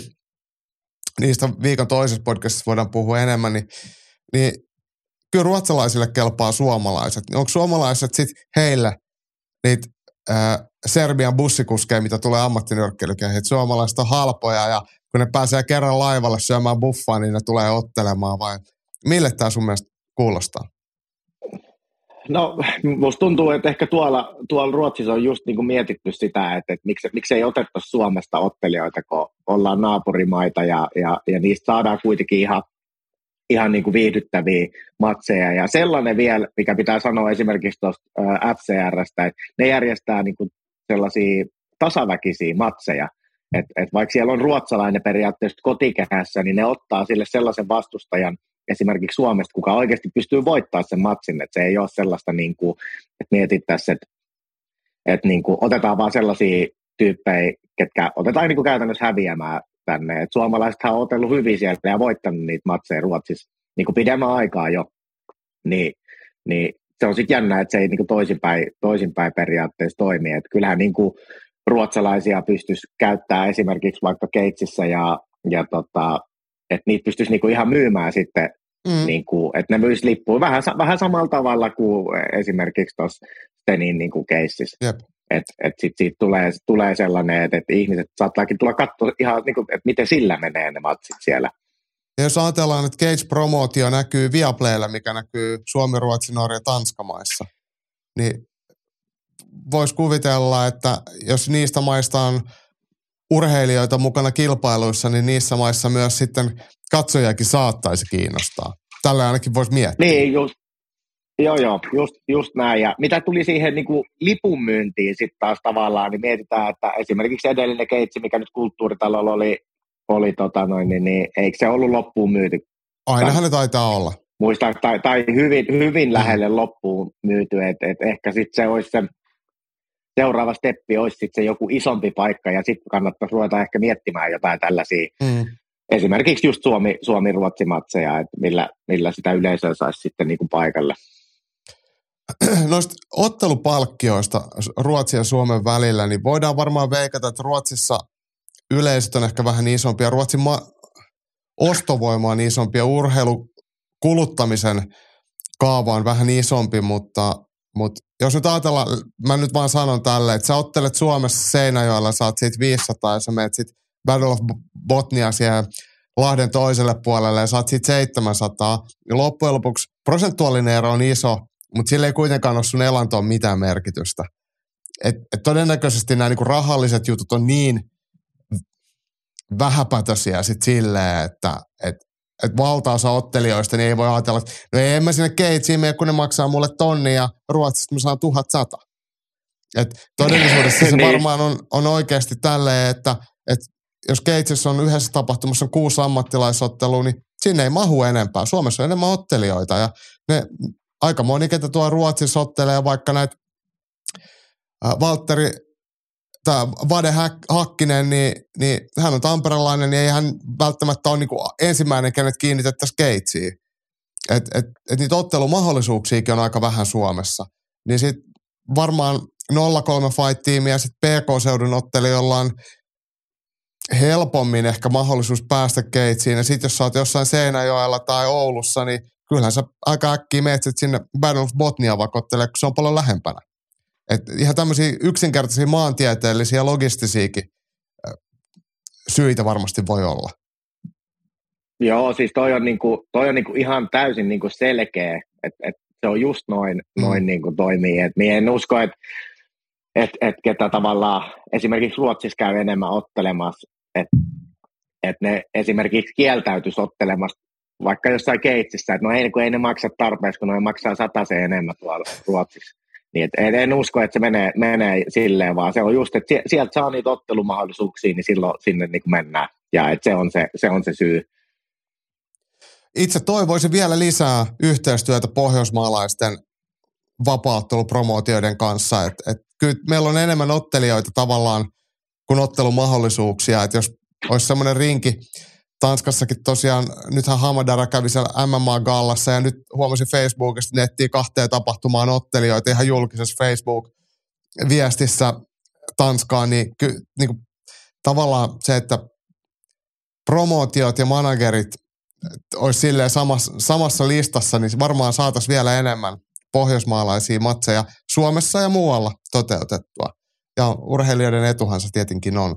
Ja pysytään hei tässä äh, ulkomailla ottelemisen äh, tiimoilla ja Andy Saariola Oulusta äh, lähtevätkö suomalaiset ammattilaisvapauttelijat liian aikaisin hakemaan läpimurtoa ulkomailta?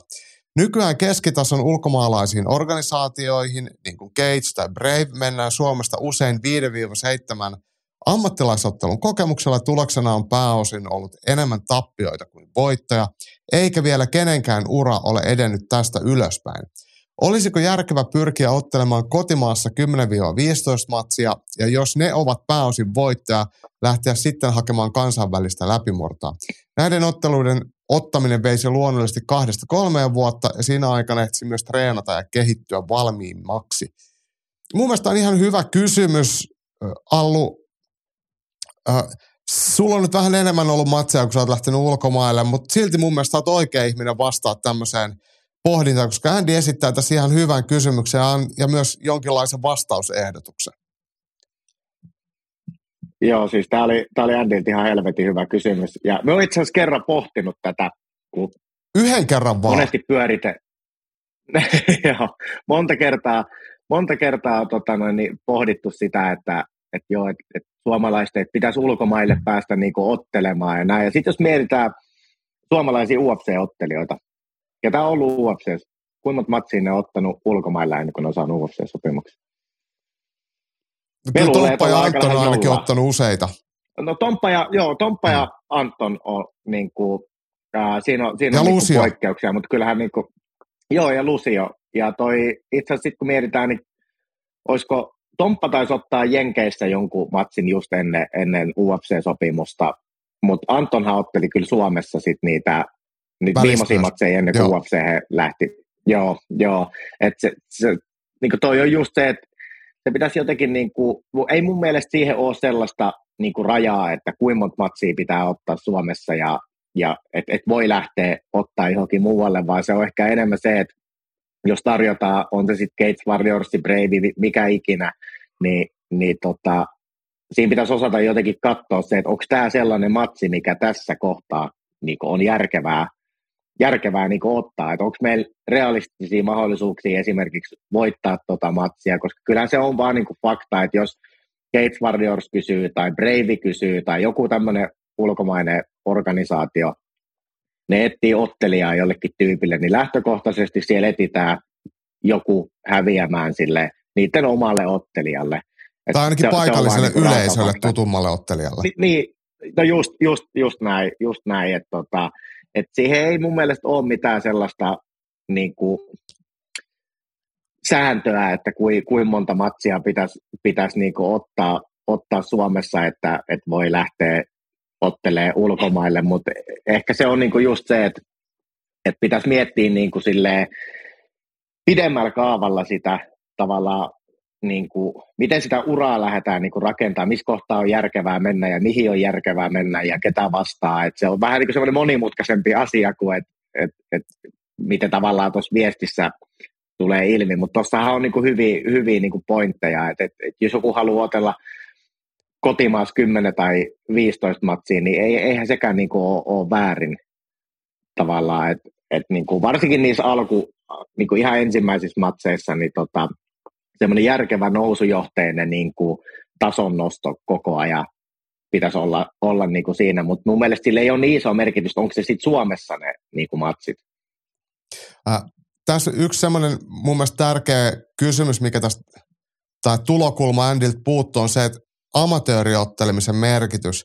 Eli jos sä oot amatöörinä kiertänyt arvokilpailuit useamman vuoden, tottunut ottelemaan, oot tottunut 20-30 matsia ulkomailla, ison osan vaikka voitokkaasti, niin kyllähän se jo itsessään tekee susta aika paljon valmiimman ottelijan ammattilaiseksi lähteä ulkomaille kuin se, että että sä oot amatöörinä käynyt parit salikisat Suomessa, sen jälkeen sä lähdet jossain Juupajoen bubimatseissa ottaa omaa ammattilaisdebyyttiä ja sit sä sanot, että, että nyt mä haluan UFC, niin siitä on tosi pitkä matka vielä kerättäväksi kokemusta, että sä oot oikeasti siinä. Että siinä on niin isoja ne niin kuin lähtökohtaiset erot, että miten siihen ammattilaiseksi päädytään. Ja aika monihan sanoo ammattilaisista ää, sen, että ne haluaa tehdä sille elantonsa ja haluaa UFC tai johonkin vastaavaan. Mutta onhan totuus se, että läheskään kaikki, kaikilla ei tule rahkeet sinne riittämään. Mutta kukaan ei koskaan sano, että mulle kiinnostaisi, tai mua kiinnostaa otella ammattilaisena Euroopassa ja otella kivoissa paikoissa ja käydä katsoa vähän samalla maailmaa ja olla semmoinen hyvä keskitasoinen vapaa-ottelija. Niin, niin jotenkin kun kukaan ei sano tota, niin sitten aina sitä asetelmaa mietitään, että miten meistä tulee maailman huippuja. Ja se on aika vaikea yhtälö.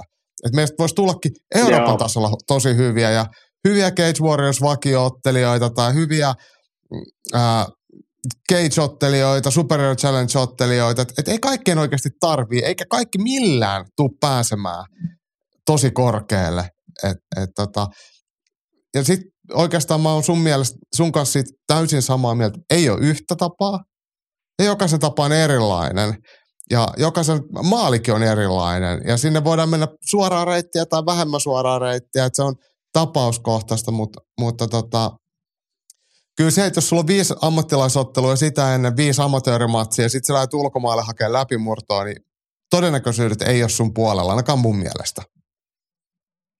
Joo, se, juu, se on, se on niin just näin. Ja me luulen itse asiassa toi, että miksi, miksi ei sanota vaikka, että, että kun aina tosi monet puhuvat, että UFC on tavoite ja, ja tota noin, niin, että ei, ei, ei just mietitä, että, että no me haluamme olla vaikka jonkun eurooppalaisen organisaation mestari ja tehdä uraa siinä, niin me jotenkin tiedä, mistä se johtuuko se niin siitä, että, että, että jotenkin, että sinun pitäisi niin kuin, kun se UFC on se paperilla ainakin se niin ykkönen jos mietitään vapaa, vapaa-ottelua, niin että jos se meidän sanoo, että toi on tavoite, niin sit jotenkin, että et, sit sitä ei, niin kuin ne odotukset ei ole, niin, niin, että ne odotukset ei ole sitten tota, niin kuin, jotenkin sitten faneilla tai katsojilla niin, kuin niin, niin, niin kuin korkealla.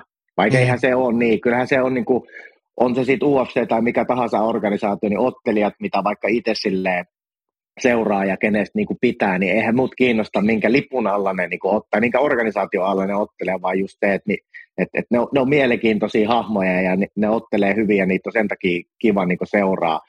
Että ei mut niinku kiinnostaa, että onko niiden tavoite siitä UFC vai, vai mikä se on, mutta ehkä se on jotenkin se, että sitä niinku mietitään, että sitten se on niinku pakko sanoa se UFC, että joo, että mun tavoite on UFC ja sitten vaikka niinku katsot harjoittelua tai mit, mit, mitä ylipäätään siihen lajiin panostetaan, niin sen niin kuin näkee jo heti, että tämä ei tule niin kuin riittämään mm. niin kuin sinne. Just näin. Äh, Mäkisen Tero tote, totesi tuohon kotona ottelemiseen, että Ilja Toppuri ja nyt tuore UFC-mestari, niin montako matsia otti kotimaassa tuli tosiaan 4-0 listasena Suomeen. Ja Andy sitten kommentoi tähän mun mielestä aika asiallisestikin, että jotta kannattaisi kehittää uransa kuin toppuuria, pitäisi olla myös toppuurien taidot. Ja, ja jos ja kun suomalaisottelijoilla ei ole niitä, heidän kannattaa tehdä uraa eri tavalla. Tämä nyt on vaikka tämä on vähän tämmöistä sarkastista sanailua, mutta kyllähän tässä on kuitenkin molemmat puhuu totuuden siementä. Eli jos sä oot oikeasti superlahjakas tosi varhaisessa vaiheessa ja tehnyt työtä tosi hyvin jo, ja oot päässyt aikaisin uralla aika korkealle taitotasolle, niin sä voit 4-0 listassa tulla Suomeen ja pestä Suomen parhaan ottelijan mennen tulle. Mutta aika harva on siinä kohtaa. Et, et, ja jos sun tavoitteet, ihan realistiset tavoitteet on olla maailman, par, olla maailman paras, niin mikä sillä lähtee johonkin vieraskehään leipää jotain kotiottelee turpaa, kun sulla on jo taidot siellä. Aika harvalla ne on vaan just sillä hetkellä. Niin, tuossahan to, on just se niinku ajoitus tavallaan, että et niinku, kaikki ei ole niinku just, että et joku Ilja Topuri, että se on neljä nolla listalla tullut Suomeen ja sitten niin kuin, ja se on ollut vielä sellainen tapaus, että muistan, kun sen matsin on kattonut, niin tuli semmoinen, että oho, että tämä on muuten oikeasti aika helvetin hyvä. Joo. Ja kukaan ei tiennyt, kuinka hyvä se oikeasti on. Että et tuommoinen on tietyllä tavalla, tota, no siis Mika Hämälänenkin, huumorimies, se, se niin jotenkin niin jälkeenkin päin, niin oli sellainen, että ei se niin kuin, periaatteessa ollut niin kuin silleen maa, maatansa myynyt siinä, vaan totesi niin kuin silleen just, että ei jumalauta, että se olikin oikeasti aika, aika saatana kova jätkä, ja siinä oltiin aika kohtalaisen kuseessakin siinä tota, tota matsissa, että se oli silleen, silleen niin kuin hauska, mutta eihän sitä ollut mietitty tolleen, että se matsi niin kuin menisi. Ei. Vaan just, että et, et, et kyllähän siinä oli tietenkin tarkoitus, että mikä sen matsin olisi voittanut, mutta mut, mut sitten tulikin ihan puskista, että et, et, Topuri onkin aika kova jätkä, että et, tota, joka osa-alue eli ihan helvetin hyvä ja, ja niin kuin, se tuli ihan puskista. Et, et niin kuin tavallaan, jos mietitään just, että kun otetaan ulko, ulkomaalla tai niin kuin ulkomailta kun ottelija Suomeen, niin siinä, siinä tuli niin kuin se, että ei, ei tiedetty oikeasti, että kuin hyvä se, hyvä se niin kuin on. Mun mielestä siinä Iltalehden artikkelissa, minkä Viljami oli tehnyt, niin soitti Onelle ja One oli omasta mielestä kyllä tiennyt, kuinka kova se on. Mutta mutta kyllä mäkin katoin, siis mä katoin tiedot, mitä oli saatavilla, enkä mä pystynyt luomaan Joo. siitä semmoista käsitystä, että se olisi ollut noin hyvä. Ja kyllä mäkin, mä, me ollaan sunkin aika monta matsia katsottu, ja kyllä nyt suurin piirtein pystyy aina luomaan jonkinlaisen käsityksen. Mutta mulla meni ihan, aivan, ihan metsää, ihan metsää. Mutta joskus joo. on enemmän väärässä, joskus vähemmän. Mutta hei, mennään eteenpäin, mennään eteenpäin. Toi aihe tulee varmasti taas tulevissa jaksoissa puhuttamaan, niin saadaan sitä spekuloitua. Viime viikolla oli miesten painin EM-kilpailut ja Karjalaisen Anssikaan niistä puhuttiin podcastissa ja Nakki Samuli meidän painikirjanvaihtajana sitten tähän ottaa vähän kantaa. Edellisessä jaksossa oli puhetta painista, miesten EM-kisat oli ja meni, niistä ei jäänyt jälkipolville kerrottavaa. Miehistä puhuttiin, etteivät ne osaa somettaa ja voin allekirjoittaa tämän. Piristävä poikkeus on U23 MM5 Valtteri Latvala. Hän laittaa ihan aktiivisesti Instagramiin aivan perussisältöä treeneistä jne. Laittakaa seurantaan ja nimi mieleen. Ja nyt on muuten semmoinen juttu, että avaan tästä saman tien Instagramin ja, ja laitan se tuohon hakukenttään, niin, niin muistan sen sitten sinne laittaa. Hyvä Samulukin kerroit tämän. Mutta hei, nyt mennään Allu painissa naispainin puolelle, ja tämä puhutti meitä myös viime viikolla. Ää, suomalaisen naispainin tila ja sen hiljaisuus. Sen verran taustaa, että naispaini on ollut olympialaji vasta vuodesta 04, ää, joten kärki oli aluksi kapea ja levenee koko ajan. On eri asia noista nousta lajin huipulla 2024 kuin 14. Kenenkään saavutuksia vähättelemättä. Petra kirjoittaa itse omissa muistelmissaan, että hänen uransa aikana koko naispaini rakennettiin hänen varaan. Se oli varmasti liitolta tietoinen linja. Samalla me menetettiin muut naispainijat plus miinus viisi vuotta Petran ympäriltä. Sitäkin surkutellaan kirjassa ja osa syy oli silloisen naispainin päävalmentajan Ahto Raskan metodi pistää kaikki munat yhteen koriin ja muilla ei ollut merkitystä. No, se tuotti tulosta ja nyt ollaan sitten todettu muutama vuosi sitten sitä naispainin uutta tulemista, odoteltu naispainin uutta tulemista. Tyttöpaini voi hyvin. Petra Ollin junior team perustettiin 22 ja melko nuorilla painijoilla, jotka alkavat vasta nyt olla U15 ja U17 arvokisa-ikäisiä. Tietysti tämä strategian jäljiltä niitä valmennettavia on nykyään isompi massa kuin Petran aikana. Se akatemia ei ole ainoa paikka, jossa on väkevää tyttöpaini tekemistä. Käytännössä se on keskittynyt muutamaan seuraan. PK-seudulla Uudellamaalla Helsingin painimiehiin, eli paininaiset, Keski-Suomessa Jyväskylän harjun voimaan, Pohjanmaalla Vaasan tovereihin. Yksittäisiä kovin, kovia nimiä toki muuallakin, mutta melko keski, keskitetysti harjoittelevat ja kilpailevat Osa voi sitten opiskella kuortaneella ja harjoitella Petran junior-tiimissä, mutta siitä, siitä tulevaisuudesta viikonloppuna painittiin Klippan Lady Open Ruotsissa, eli kovatasoinen naispainiturnaus. Suomen lähettämästä kolmen painijan U17 maajoukkueesta jokainen voitti oman sarjansa. Nuo ovat niitä samoja kisoja, jotka Petra voitti ennen Euroopan mestaruuksien. Joku tytöistä voitti finaaleissa EM-mitallistinkin, eli kyllä sieltä tullaan. Tästä on painiliitto tiedottanut Facebookissaan. Vielä nopeasti Samuli lisää, että ää, paininaiset Instagramissa on aktiivinen ja sitten tota, tytöillä on oma Selattajat podcast, eli sielläkin on katsottavaa ja sitten Instagramin puolella M. Rantonen tykittelee aktiivisesti sisältöä naispainista. Eli toi Samulin pitkä viesti löytyy meidän Facebook, Ylilyöntipodcastin Facebook-sivuilta – kokonaisuutena, josta haluan käydä vielä pohtimassa ja kommentoimassa. Mutta hei, Allu, meistä kumpikaan ei ole painivalmentajia eikä painiaktiiveja, mutta otetaan tämä Ahto Raskan metodi, eli kaikki munat samaan koriin. Naispaini oli tuore laji, Virosta tuli huippuvalmentaja Ahto Raska. Painiliitto pa- pa- palkkasi hänet valmentamaan Petra Ollista huipun ja hän teki sen, mutta muu, muuten paini sitten, tai muut painijat jäi, jäi sivuun, niin olisiko tässä ollut jotain, mitä olisi voinut tehdä paremmin, vai oliko toi nyt sitten parasta, mitä sillä hetkellä pystyttiin tekemään? No siis, minä just mietin, tota, että, että olisiko se kuitenkin sitten ollut silleen, että tehtiin ihan oikein, että jos siinä kohtaa olisi jotenkin tavallaan, en tiedä, voiko sanoa, että jaettu se niin kuin huomio ja kaikki silleen tasaisesti, niin olisiko sitten Petran ura jäänyt tavallaan vaisummaksi sen takia. Et, et ehkä toi Petra teki tavallaan tarvittavan duunin, että se tavallaan naisten paini saatiin nostettua silleen vähän niin kuin enemmän pinnalle ja nyt pystytään sitten ruveta tekemään silleen isommia huomioimaan niin kuin isompaa porukkaa tavallaan tuohon. Musta se jotenkin tavallaan, kun Petros oli niin kuin potentiaalia, niin, niin se ehkä mu, niin kuin kannatti käyttää sitten sit tavallaan siihen.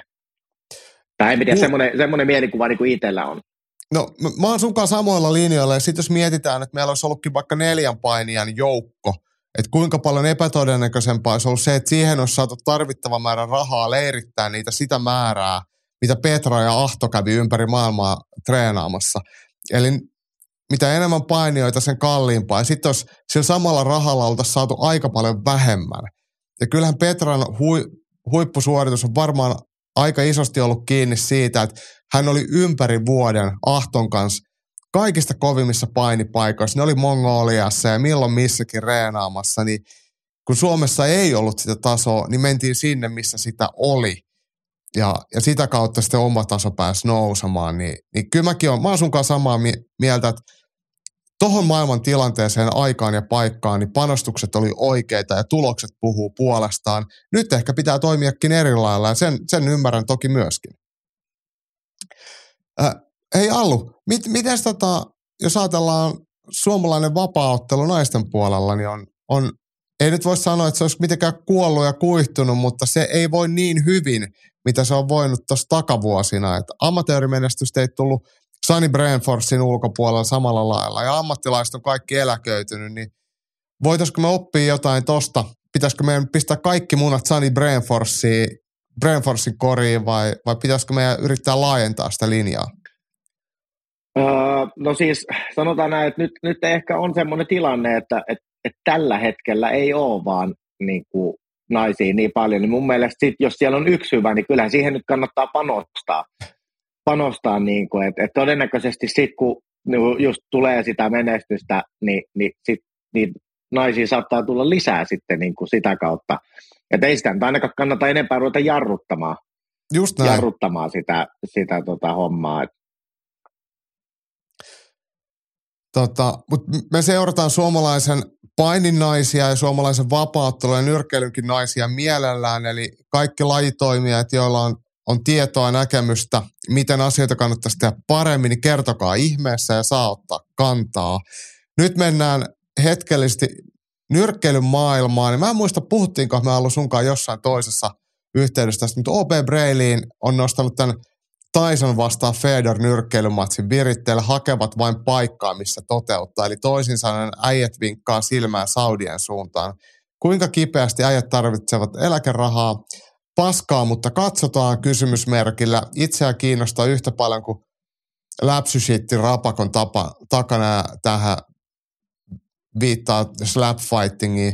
Allu, hei, mä tiedän, että sä tykkäät Tysonista ja mä tiedän, että Fedorkin on ihan tyylikäs vapaattelija, mutta tänä herran vuonna 2024 niin miehet nyrkkeilemään, niin kuinka paljon se oikeasti kiinnostaa?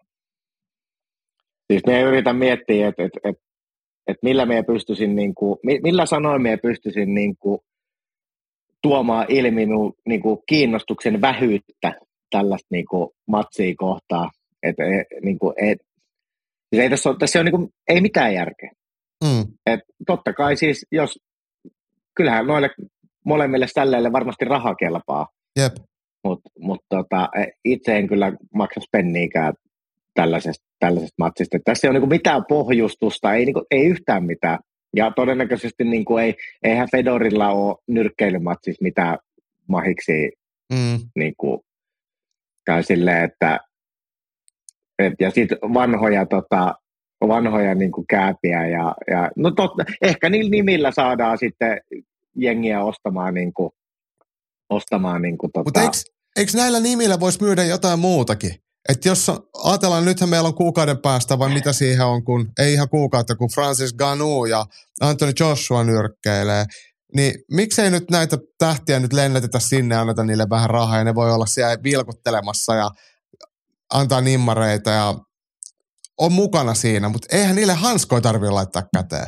Ei, joo, just, just näin, että nehän vois, ne vois kilvotella vaikka shakkipelillä tai jollain tota, jollain tota, no, niin tollasella, mutta mut, tämä on jotenkin, niin kuin, kun sitten näistä tulee monesti sellaiset, sellaiset niin kuin, fiilikset, että, että nämä oikeasti, että ihmiset on niin tyhmiä, että ne maksaa ihan mistä vaan. Ja että mennään nyt ottaa se nyrkkeilymatsi, niin saadaan rahat niin kuin pois sieltä. Että siinä niin kuin matsissa ei ole, ei. ei ole, ei ole niin kuin mitään, mitään niin kuin tolkkua. Että, että, että en tiedä, en ole itse asiassa Tysonistakaan, niin mikä, tota, mikä tilanne, tilanne niin kuin ylipäätään on, että onko se edes treenattu tai mitään tuollaista. Et, et, tota, Ikä on kuitenkin reilusti niin 50.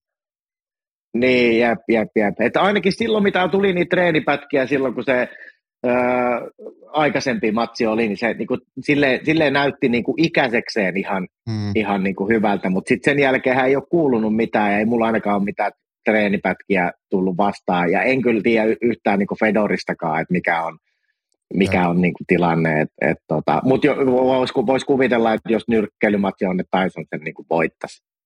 Se olisi varmaan joku näytös todellisuudessa. Otettaisiin niin, varjonyrkkeilyä. Niin, niin.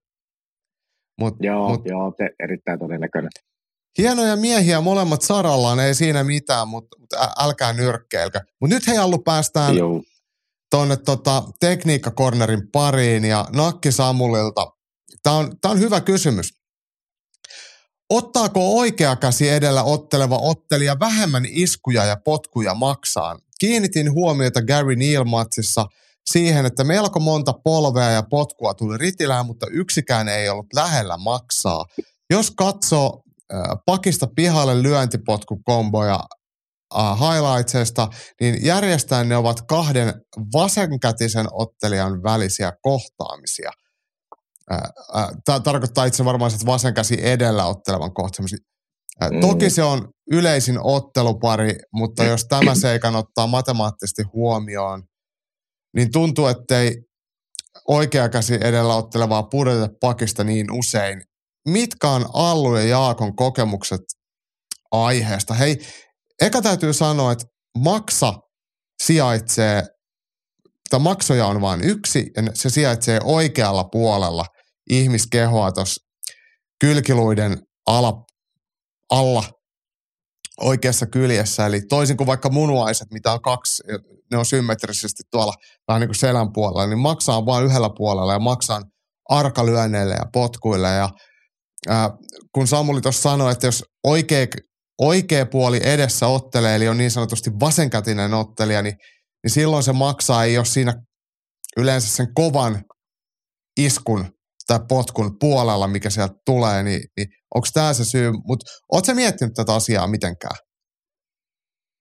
No siis sehän on just noin, että periaatteessa jos otetaan vaikka, että on oikea kätinen ja vasenkätinen vastakkain, mm. ja otetaan vielä, että on, on niin lyönnit ja potkut mukana, niin kyllähän se vasurin niin potku on silloin tota noin, niin periaatteessa molemmat, jos potkaisee toista kroppaa, niin todennäköisesti se vasuri saa enemmän vahinkoa aikaa, koska se on just se, vaikka se sijaitsee siellä niin oikealla, oikealla puolella. Toki sitten niin oikeakätinen niin pystyy kans, kans tota noin, niin, sinne maksaa osumaan, mutta sitten pitää, pitää ne osumat laittaa sinne vähän eri tavalla. Et se, et, et, jos mietitään vaikka lyöntejä, niin jos on oikeakätinen, niin silloin pitää laittaa se vasen koukku tavallaan Etumainen koukku. Sitten niin. toinen on vasen, niin, etumainen koukku just. Ja sitten jos toinen on vasurina, niin sitten sinne voi lyödäkin oikealla kädellä enemmän silleen suorana, kun se on tuossa enemmän, enemmän edessä. Et, et, et kyllä, se, kyllä siinä on, on niinku just, just tavallaan ero, että se riippuu miten päin se toinen, toinen tavallaan on, niin sen, sen mukaan pitää pelata, jos sinne maksaa halut. Jaha, Allulla katkesi jostain syystä linja, mutta odottaa, että se tulee takas. No niin, Loistavaa. Ainakin kuva näkyy. Rupes, juu.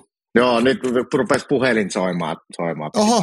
pois. Oho, no ei se mitään, Joo. ei se mitään.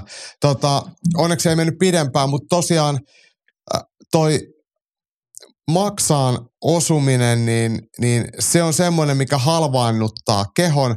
Se tekee tosi meisseliä niin sanotusti ja, ja vaikka halua olisi jatkaa ottelemista, kun maksaa osuu, ja kuinka tsemppaat pystyy, niin keho on semmoisessa shokkitilassa, että et, et siitä ei vaan noin vaan yleensä toivuta. Jos lasketaan lukua kymppiin, niin voi olla, että voi laskea kolmeenkymmeneenkin, kun se vastustaja siinä vielä pihisee. Se ei ole luonteenlujuudesta kiinni, vaan se on joku turvarefleksi. Ei, ja si- Joo, ja siinä ei hajusuolla tai mitkä muutkaan tota, noin, niin auta, vaikka niitä työnnettäisiin työnnettäisi nenää siinä, niin tota, se, se ei auta sitä tilannetta millään tavalla. Tämä Allun hajusuola-juttu, niin tämähän liittyy tapaukseen Grosnissa, missä Janne Elonen kulmalla potkas vastustajansa kunnon nasevan potkun maksaa ja siinä lähti ilmat pihalle ja matsi päättyi siihen ja mikästä Lemmy, oliko se Lemmy Krusic vai mikä sen vasta? Joo, vastus... joo, joku tällainen. Lemmy oli niin, etunimi ainakin.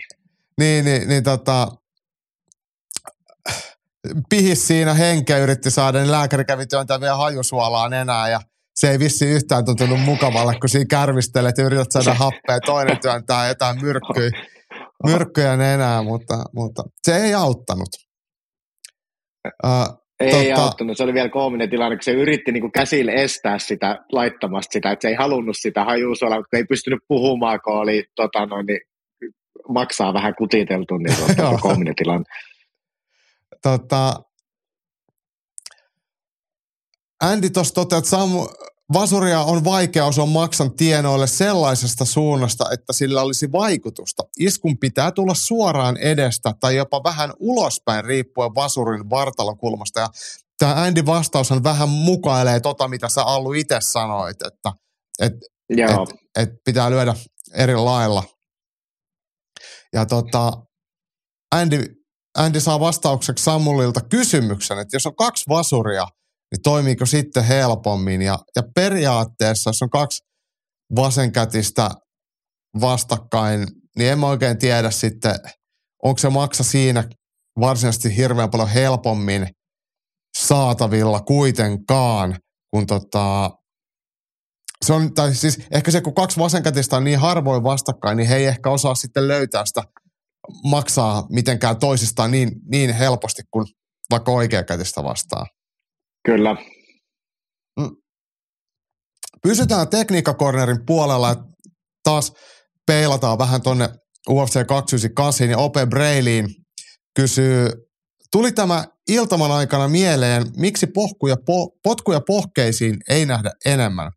Yksi mat- matsi katkesi täysin alapotkuihin, kun De Lima päätti pistää paikkaaksi tulleen junior Tafan jalat samaan kuosiin kuin matsista vetäytyneen isoveljen. Ää, Kostan, ää, Paul Kostan ja Mackenzie Dernin liike rajoittui myös vastustajan potkujen seurauksena, mutta ei niin pahasti kuin Tafan. Nämä potkut selkeästi toimii ja kommentaattoritkin puhuivat alapotkujen potkuista, niin miksi tätä tekniikkaa ei käytetä useammin? Voiko potkut rikkoa, rajoittaa omaa liikettä? Johtuuko, mene, joutuuko menemään vaaralliselle etäisyydelle, jotta saa potkittua vastustajaa alas? Ja kun puhutaan noista alapotkuista pohkeeseen, niin pohjahan sijaitsee siis nilkan ja polven välissä, eikä tuossa reides, mihin alapotkut yleensä tehdään. Niin miten sä ollut potkut pohkeisiin? No siis tossahan on just se, että se, se riippuu täysin siitä, että, että minkä tyylistä ottelijaa vastaan otellaan. Et sanotaan vaikka, että jos itse ottaisin vaikka matsi jotain, sanotaan tainyrkkeilytyylistä ottelijaa vastaan, mistä me tiedän, että sen asento on hyvä, se osaa blokata, niin en lähtisi kyllä sinne niin sukille heti vetämään ainakaan, koska se tosi isolla todennäköisyydellä blokkaa sen, ja se sattuu ihan helvetisti itteensä, mm. jos, jos sitä sinne pohkeelle laitetaan. meillä luulen, että se on, se on aika paljon siitä kiinni, että minkä, minkä tyylinen tota noin, niin, ö, ottelija on vastassa, että, että mi, mi, kannattaako sitä niin potkia sinne nimenomaan sinne tota, pohkeelle. Mutta toki se on sitten myös, että et, et sinne pohkeeseen kun potkastaan, niin me luulen, että sinne tarvii saada vähemmän niitä osumia, että saadaan semmoista isoa vahinkoa aikaiseksi verrattuna sitten, että potkastaan se siihen reiteen niin sanotusti silleen klassisella tavalla. Mm. Mä luulen, että siinä on vähän semmoinen ehkä ajatus, että miksi niitä ei kä- käytetä ehkä ihan niin paljon, niin siinä on se semmoinen niin high risk, high reward. Että ne kyllä tuottaa tuhoa ja vahinkoa, mutta siinä on oma riskinsä potkasta sitten sääreen tai ohi, tai sille toinen tulee sitten vielä lyönneillä sisään. Ja toi, mitä sä sanoit hyvistä tainyrkkelyistä, jotka osaa käyttää jalkatorjunta ja asento on sellainen, niin sitten se on erittäin korkea riskin tekniikka. Et jos ajatellaan Kyllä. lajeja, missä vaan lyödään ja potkitaan, niin sitä ei nähdä lähellekään niin usein, kun, kun se vastaanottajakin tietää vähän, mitä tekee. Mm, Mutta pohjepotkuhan on periaatteessa suht semmoinen uusi muoti, että sitä ei hirveän pitkään ole ollut käytössä, mutta, mutta tota, tai niin, niin näkyvästi ainakaan, mutta, mutta tota, hyvä lisähän se on. Se pitää ainakin mun mielestä tiedostaa ottelijana, että semmoista käytetään, sitä voi itse käyttää ja sitä pitää osata myös vähän varoa. Joo, se on, se on just näin. Ja se pohjapotku on siitä inhottava, että, että se saattaa oikeasti olla silleen, että se tekee sen sitten itse tai vastustaja tekee, mutta se yksi semmoinen hyvä, niin se saattaa pilata sen liikkeen sitten niinku koko tavallaan sen, sen niinku matsin ajan, että et se kyllä se niinku pohkeeseen, jos se osuu tukevasti, niin se, siitä kestää huomattavasti pidempään niin palautuakin kuin et versus, että se osuisi siihen reiteen. Mutta sitten siinä on myös se riski, että kun se kaveri kääntääkin sen säädön siihen eteen ja fudaset kunnolla siihen, niin sitten se tilanne kääntyy tavallaan toisinpäin. Just näin. Uh, mennään eteenpäin. Hei, täällä oli vielä postilaatikossa tällainen. Mika Korhonen, totet, ottakaa immu vieraaksi. Kuulema tulee mielellään, jos vaan pyydetään. Nyt taitaa hänellä olla kiirettä, kun Krimis arkistokin on pausilla, mutta etteköhän te saa joskus johonkin väliin aikataulut sovitettua. Olisi mielenkiintoista kuulla hänen omia mietteitä omasta urastaan ja kamppulaista yleensäkin. On jäänyt miltei kokonaan varjoon, kun vertaa niin, miten paljon hänen rikollista menneisyyttä on puitu. Ja Imun kanssa on kyllä itse ollaan puhuttu aiemminkin jo on ollut vähän vaikea saada sitä sitten muihin hommiin oman kanavan ulkopuolelle, mutta täytyy nyt, jos hänellä on YouTube-hommat tauolla, niin ehkä sitten voisi olla valmiuttakin. Mutta hei, Allu, sä oot tietenkin Immu seurannut sen, sen tarinoita, mutta mut, kuinka paljon sä tiedät Immun oikeasti kamppailumenneisyydestä? No siis totta kai silleen jotain, jotain tietää, kun, kun tota, tavallaan silloin, kun olen itse aloittanut, niin Immuhan on ollut vielä mukana tota, kuvioissa äh, hetken aikaa. Mm. Ja, ja tavallaan silloin tuli sitä saliohjelmaa seurattua, mikä tuli, tuli telkkarista silloin, ja siinä, siinäkin sitä, sitä niin kuin puitiin, mutta kyllähän se nyt, nyt niin kuin, jos mietitään millaista tavallaan kontenttia Immu, Immu tällä hetkellä duunaa, niin kyllähän ne pyörii enemmän noissa nois, niin kriminaalijutuissa. Et, et, tota, periaatteessa sellainen sellaiselle jaksolle olisi varmasti tilausta, missä käytäisiin ihan niin kuin koko se ura, urahomma tavallaan läpi ja niitä matseja, matseja ja noita tota, noin, niin reissuja. Et kyllähän niitä on aina silloin tällöin tippunut joihinkin tonne, tonne tota, immukin jaksoihin, että on kyselty noista vanhoista matsioista. Ainakin muistaa, että se on siitä Melvin Manhoifin vastaan olevasta matsista kertonut, kertonut vähän kieliposkel tarinaa, tarinaa niin tota, ihan varmasti olisi niin kuin kysyntää, että kävisi ihan niin kuin sitä, niin kuin hänen vapauttelu-uraa ylipäätään niin kuin läpi. Just näin. Itse mä, mä oon samaa mieltä ja mun pitää taas immuu kiusaa ja kysyä, että jos, josko sen saisi jossain kohtaa kalenteriin. Mielellään hän sen tekee. Immuhan on suplikkiätkä.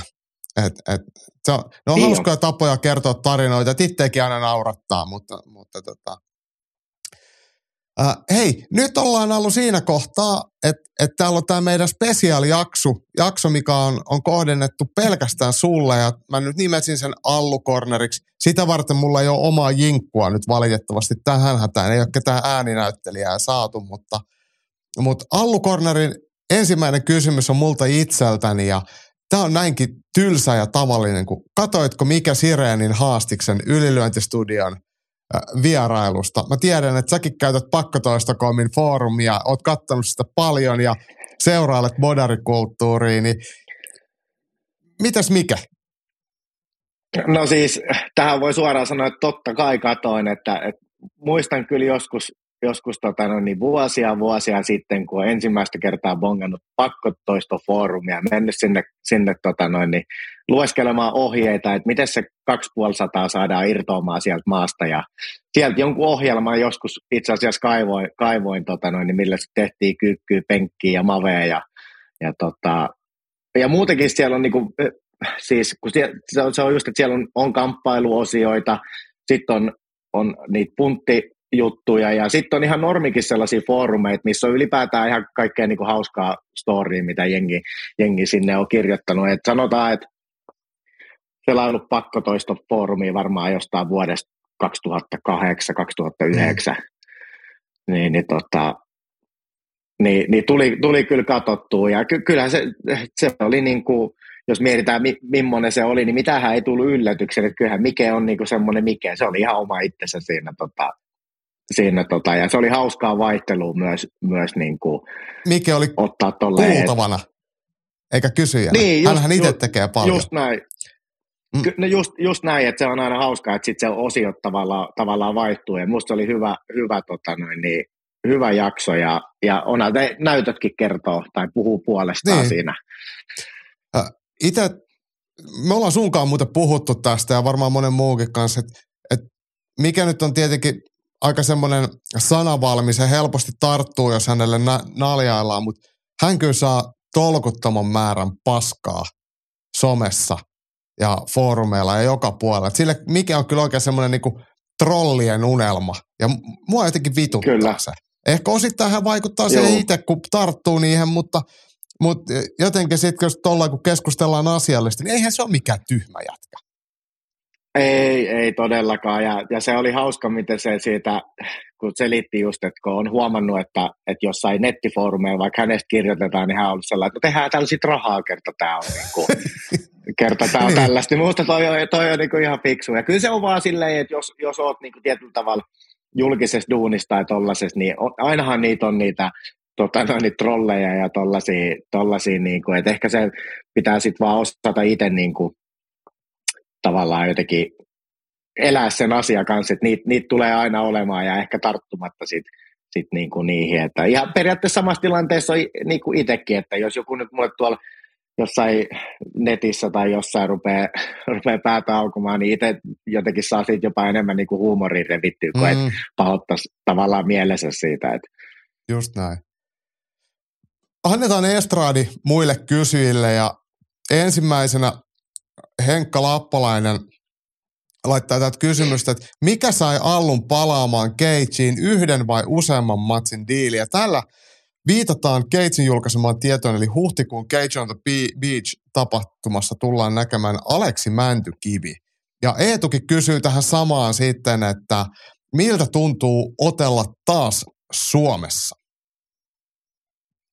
No siis, me vasta aika tuohon, miltä tuntuu otella Suomessa. Suomessa otteleminen on kivaa. Kyllähän niin kuin kotiyleisön edessä on periaatteessa aina, aina niin kuin kiva otella. Ja vaikka mietitään, että edellisestä, edellisestä matsista on niin kuin tappio, niin tavallaan semmoisten tyyppien, ketkä meikän uraa seuraa, niin niiden kiinnostus ei ole millään tavalla niin kuin vähentynyt, vaikka niin kuin edellisen matsin tulos ei ollut sellainen, mitä odotettiin. Et, et tota, niin jotenkin mä oon miettinyt muutenkin tota jo, silloin kun oli vielä Gates Warriors-soppari voimassa, että olisi kyllä kiva otella, otella niin kuin Suomessa, kun on jotenkin semmoinen hyvä, hyvä pöhinä niin kuin päällä, päällä. Ja tota, nyt oikeastaan eihän tämä niin kuin silleen, jos mietitään nyt Gatesia, niin se on ajankohdallisesti sopiva Mm. Niin tavallaan se on se, se, on se syy, miksi, miksi niin Keitsissä ote, otellaan ja tota, et muuten periaatteessa sillä organisaatiolla ei ole väliä ja, ja mennään tavallaan tässäkin niin matsi kerrallaan, että et ei ole tosiaan mitään pidempää sopparia, vaan mietin, että mikä olisi tähän vuoden ensimmäiselle puoliskolle semmoinen sopiva ajankohta, milloin otella, niin tämä huhtikuun 27. oli, oli niin kuin siihen, siihen sopiva ja sitten katsotaan sen jälkeen, mitä tapahtuu. Eli ei ole mitään pidempää Cage-sopparia pöydällä. Ei, ei. Et tosiaan mitä itse asiassa itse viime viikolla just tuolla Instagramissa kerroin, niin tota, en, en edes tällä hetkellä, nyt tällä hetkellä niin halua kirjoittaa mitään pitkää ja sitovaa sopimusta tavallaan mihinkään. Et, et nyt varsinkin kun on vähän vielä niin kuin tietyllä tavalla loukkaantumisista palaudutaan tässä vielä niin kuin tälläkin hetkellä. Et itse asiassa tämän viikon perjantaina laitetaan niitä kantasoluja tuohon kylkeen, kylkeen ja tolleen, niin ei, ei viitti kirjoittaa mitään sellaista pitkää sopimusta, kun sitten just kaikki on vähän semmoinen epävarmaa, vaikka kyllä me nyt se 27. päivä ottele vaikka pääkainalossa, mutta, mutta niin kuin silleen. Äh, Henkka vielä jatkaa, että loppuko soppari Cage Warriorsissa ilmeisesti tarjosivat jatkoa – Äh, mä otan tähän tämän toisenkin kysymyksen saman tien. Jokunen vuosi sitten puhuit KSV, olisi ollut kiinnostunut, onko se seuraava suunta. Eli mitäs toi Cage Warriors-soppari, mitä sille kävi ja mitäs KSV? Uh, no Cage Warriors-sopparihan niin kuin ajallisesti päättyi, eli uh, oli lukevina, että tuolla oli jotain, että, että olisi muisteltu, että olisi ollut matseja vielä jäljellä. Eli nehän on ne sopimukset viisi matsia ja onko se 18 kuukautta niin se muistaakseni oli, joo. Muistaakseni, joo. Ja siis äh, nythän siihen niin periaatteessa olisi jäänyt matseja jäljelle, mutta tuossa tilanteessahan se soppari aina niin kuin uusitaan, että sitten tulee se uusi viisi matsia ja 18 kuukautta, mutta sitten nyt kun on ollut tosiaan noita noiden loukkaantumisten kanssa niin kuin pari vuotta tässä, tässä niin kuin säätöön, niin sitten voi helposti käydä silleen, että jos me kirjoitan nyt esimerkiksi Cage Warriorsiin viiden matsisoppari, sitten otetaan, että me pystyn ottaa sen matsin nyt vaikka sitten huhtikuussa siinä, ja, ja sitten jos sattuskin taas jotain, ja joutuisi telakalle vaikka puoleksi vuodeksi tai joku tällainen, ettei, ettei kykene hyväksymään tai ei pysty hyväksymään matseja, niin silloinhan se sopimus laitetaan niin kuin jäähylle tavallaan ajallisesti. Ja sitten se saattaa venyä ja venyä tosi pitkäksi. Ja se voi olla, että sieltä ei niin kuin sellaisia itselleen niin kuin edullisia matseja periaatteessa tarjota ollenkaan.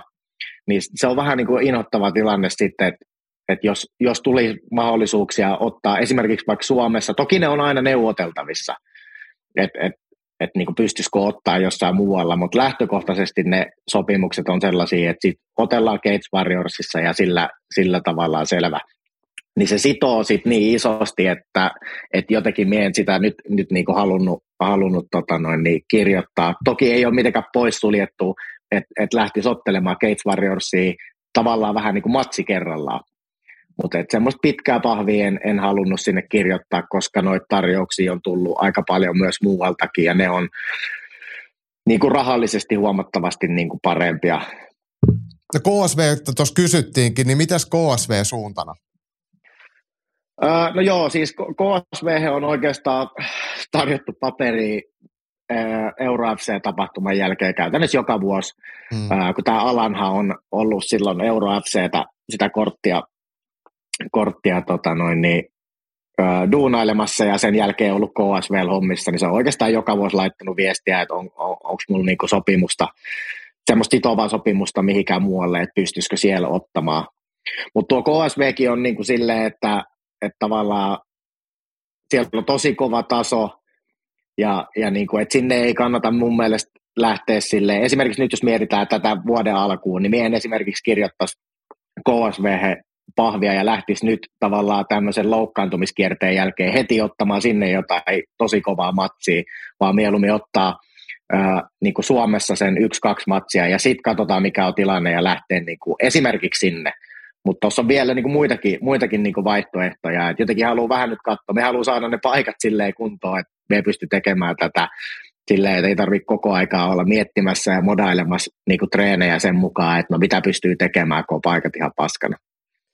Äh, Antti kysyy, että miten Allu näkee painoluokkansa jatko. 70 kilo siinä on kovat vedot, tuotti vaikeuksia otteluissa, mutta vaihto 77 kilosiin ei johtanut pelkkään riemumarssiin.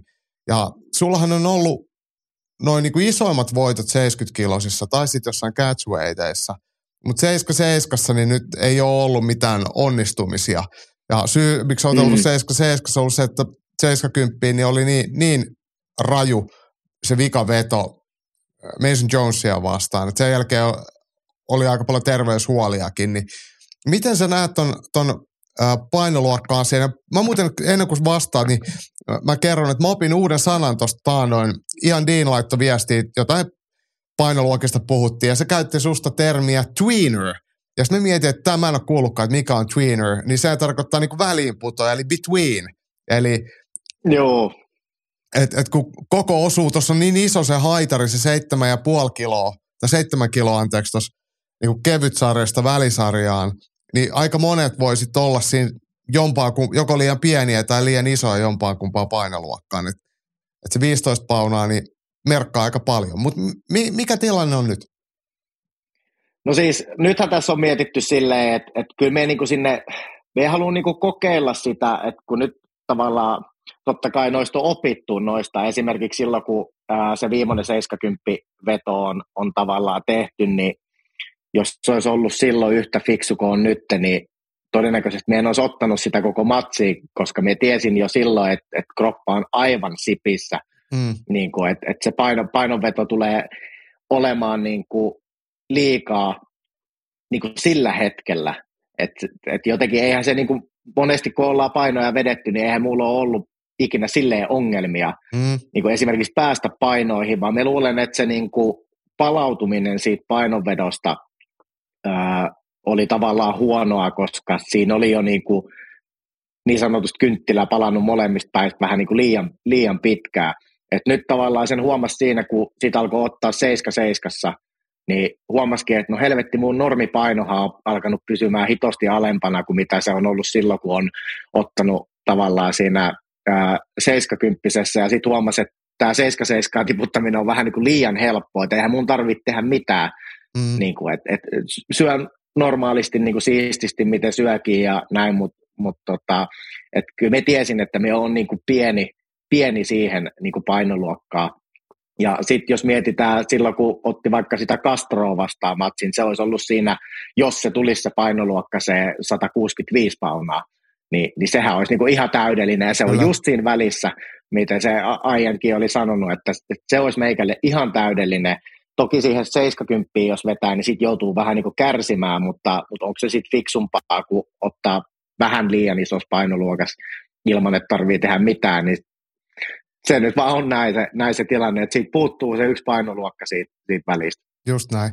Ää, mä oon kanssa se uuden, että se pitäisi 165 paunainen olla siinä, mikä on urheilukomissioiden hyväksymä ja Breivihän sitä käyttää. Mutta hei, Allu, äh, täällä on kysymys Pasi Päivisältä, niin minkälaista vastustajaa itse toivoisi? Onko ihan sama, kuka tulee vastaamaan? Pitäisikö olla nimekäs, että saisi merittiä enemmän? Tällä varmasti viitataan tähän Keitsin matsiin. Joo. Äh, periaatteessa niin kuin just niin kuin aikaisemmin sanoin, niin peri, ei mulla ole silleen, silleen niin kuin väliä, väliä tavallaan, että et, ei, ei sen tarvii olla, sanotaan näin, että meidän, meidän tässä välissä tarvii merittiä, mm. niin kuin yhtään enempää. Et mulla on selkeä suunnitelma vaan päästä. Me haluan ottaa matsin en sen takia, että minun pitäisi saada matsi tai me unohun muuten, vaan sen takia, että me haluan saada sitä ottelurutiinia. Ja olisi tosi kiva, että nyt kun huhtikuussa ottaa, niin pystyisi vaikka muutaman kuukauden sen jälkeen ottamaan toisen. Että et pysyisi niinku paikat ehjänä. Mm. Että saisi sen niinku, rut, niinku ottelurutiinin vaan takaisin. Että se on niinku, se on syönyt miestä, miestä tota noin, niin rotan lailla, että et missään nimessä muu ei ole tarkoitus otella kerran vuodessa. Mutta se tilanne on vaan ollut niin, että jos kun on tullut tuommoisia loukkeja ja tollaisia, että ei, ei yksinkertaisesti vaan niin kuin pysty, pysty tavallaan. Ja, ja just se viime tavallaan vuosi sitten se matsi, mihin Gates Warriors-matsi, mihin valmistauduttiin, niin tavallaan siinäkin oli silleen, että, että oikeastaan tuommoisessa tilanteessa melkein niin kuin pitäisi vaan jättäytyä pois siitä matsista – että jos on tuommoista vaivaa, että, että on selkä, selässä pullistumaa ja kylkiluus on murtumaa ja siihen valmistaudut matsiin käytännössä vesijuoksemalla, niin eihän se, niin kuin, se ei ole oikein optimaalinen, optimaalinen mutta sitten tuli taas semmoinen ajatus päähän, että että nyt jos me jätän tämän ottamatta, niin milloin me pääsen sitten seuraava kerran, niin että et jotenkin ei halua, että ne venyy ne, venyy ne tota noin, niin otteluiden väliset tavallaan tauot liian pitkäksi. To, toi siinä niin mielessä ei ole vastustajalla merkitystä. Niin, niin. Toi on valitettava se tilanne tosiaan, että kyllähän se rutiini, rutiinin puute näkyy sitten aina niin ottelusuorituksissakin. Et, et, Mutta sillähän ei vaan voi mitään, että, mutta mut eikä jossain kohtaa Keitsi kuitenkin sunkin vastustajan sitten julkaise. Tässä on pari kuukautta vielä aikaa. Ää, Lasse Pettinen, tämä tulee ollut sulle millaisia ottelupalkkioita Cage, Cage Warriors, KSVssä on. Ei nyt tarvi omia palkkioita välttämättä kertoa, mutta kiinnostaisi tietää, että millaisia ne voisi about olla. UFCssä taitaa palkkiot olla 12, 12 tonnista muutaman miljoonan dollarin välillä, niin mitäs näissä pienemmissä organisaatioissa – mitä sä heittäisit no siis, niinku pal- niin. pal- sano vaikka sille ajattele, että mikä sun mielestä on semmoinen keskipalkka vaikka Suomessa tai Euroopassa ja mi- sano, sano, mitä itse asiaa näet. No siis jos mietitään keskipalkkaa, sanotaan, otetaan nyt toi vaikka Gates ja Gates Warriors esimerkiksi, niin siis mikä olisi keskipalkka, se on varmaan jossain 800 ja 1500 välissä voisi vois kuvitella. Mutta eihän sitten taas näissä organisaatioissa, eihän ottelijat ottele siellä sen ottelupalkkion takia. Et siinä on, siinä on niinku myös, se, myös se tavallaan ero, että Gates Warriors on ja myykin itteensä ihan selkeästi sillä, että meillä on tässä ponnahduslauta UFC, me maksetaan tämän verran palkkaa, että et, et niinku näkyvyys ja nämä on tämä ja tavallaan todistetusti reitti UFC tästä on, niin eihän jengi mene sinne, että no emme tuollaisella palkan lähde lähde niin ottaa.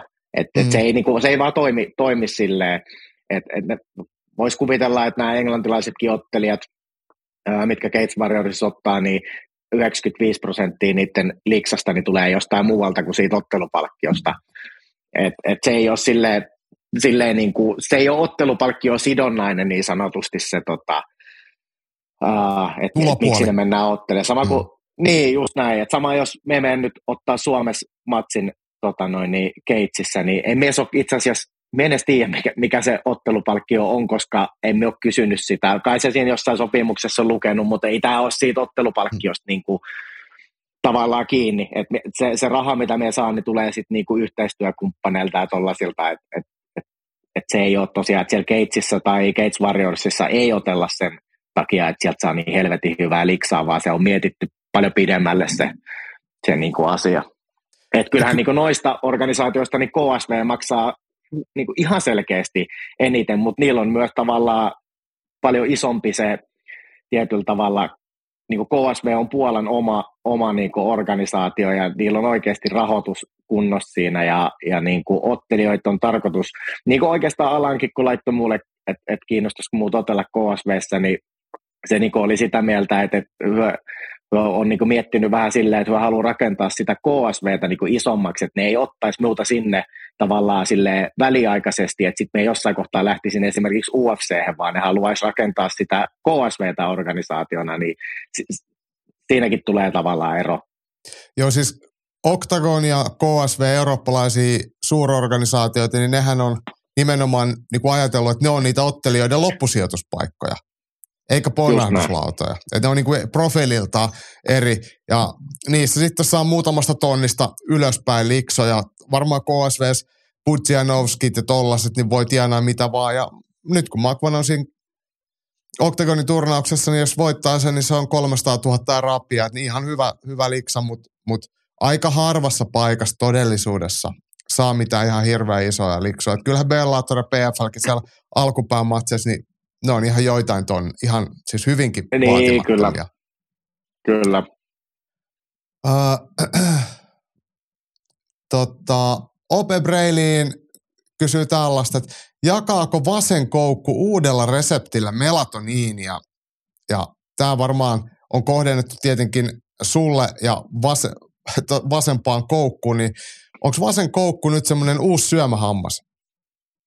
No me, siis me vähän ollaan sitä, että sinäkin olet siitä monta kertaa sanonut, että se, se vasen koukku, se maistuisi kyllä, jos sillä, mm. sillä tota noin, niin sillä tota noin. Tämä varmaan tulee siitä, kun me laitoin sen lyhkäsen jonkun klipin, missä sitä vasenta, vasenta koukkuu lyötiin, niin tota, ää, siis ky- kyllähän se olisi, silloin olisi niinku kiva saada, emme, emme rupea niinku päättämään, että me tyrmää vasemmalla koukulla, mutta, mutta, mutta se, olisi, se olisi mukavaa vaihtelua kyllä, Jep. kyllä että sillä pääsisi tökkäämään. Mm, Roope Harjalumme vielä miettii, että KSVssä olisi mielenkiintoista nähdä suomalaisvääriä, vaikkapa juuri Allu, hieno showt. Äh, välillä on miettinyt, että testaakohan siellä lainkaan, kun ukkojen ulkomuotoa katsoo hirveitä liharekkoja ja sikaniskoja. Ja tota, mitäs, mitäspä Henkkaset vastaa, että et, että Allu ja Tuhmis sopisi sinne, miksei myös Jamba. Testaaminen on varmaan niille uusi juttu. Mutta mitä jos ajattelet oikeasti, palataan vielä tuosta yläkoukusta tuonne KSV, niin miten KSV suomalaisottelijoille vaikka sun ulkopuolella, niin minkälaisena kohteena sitä näet ja miten tuo ylipäätään tuo doping testaaminen niin KSV tai muualla? No niin, siis me luulen, että KSV testataan ihan yhtä paljon kuin Gates Warriorsissakin, eli ei mm. testata. Mm. Et et niin kuin, kyllä se on vaan niin, että ää, meikäläistä testaa siis niin kuin, ää, mikä suekki.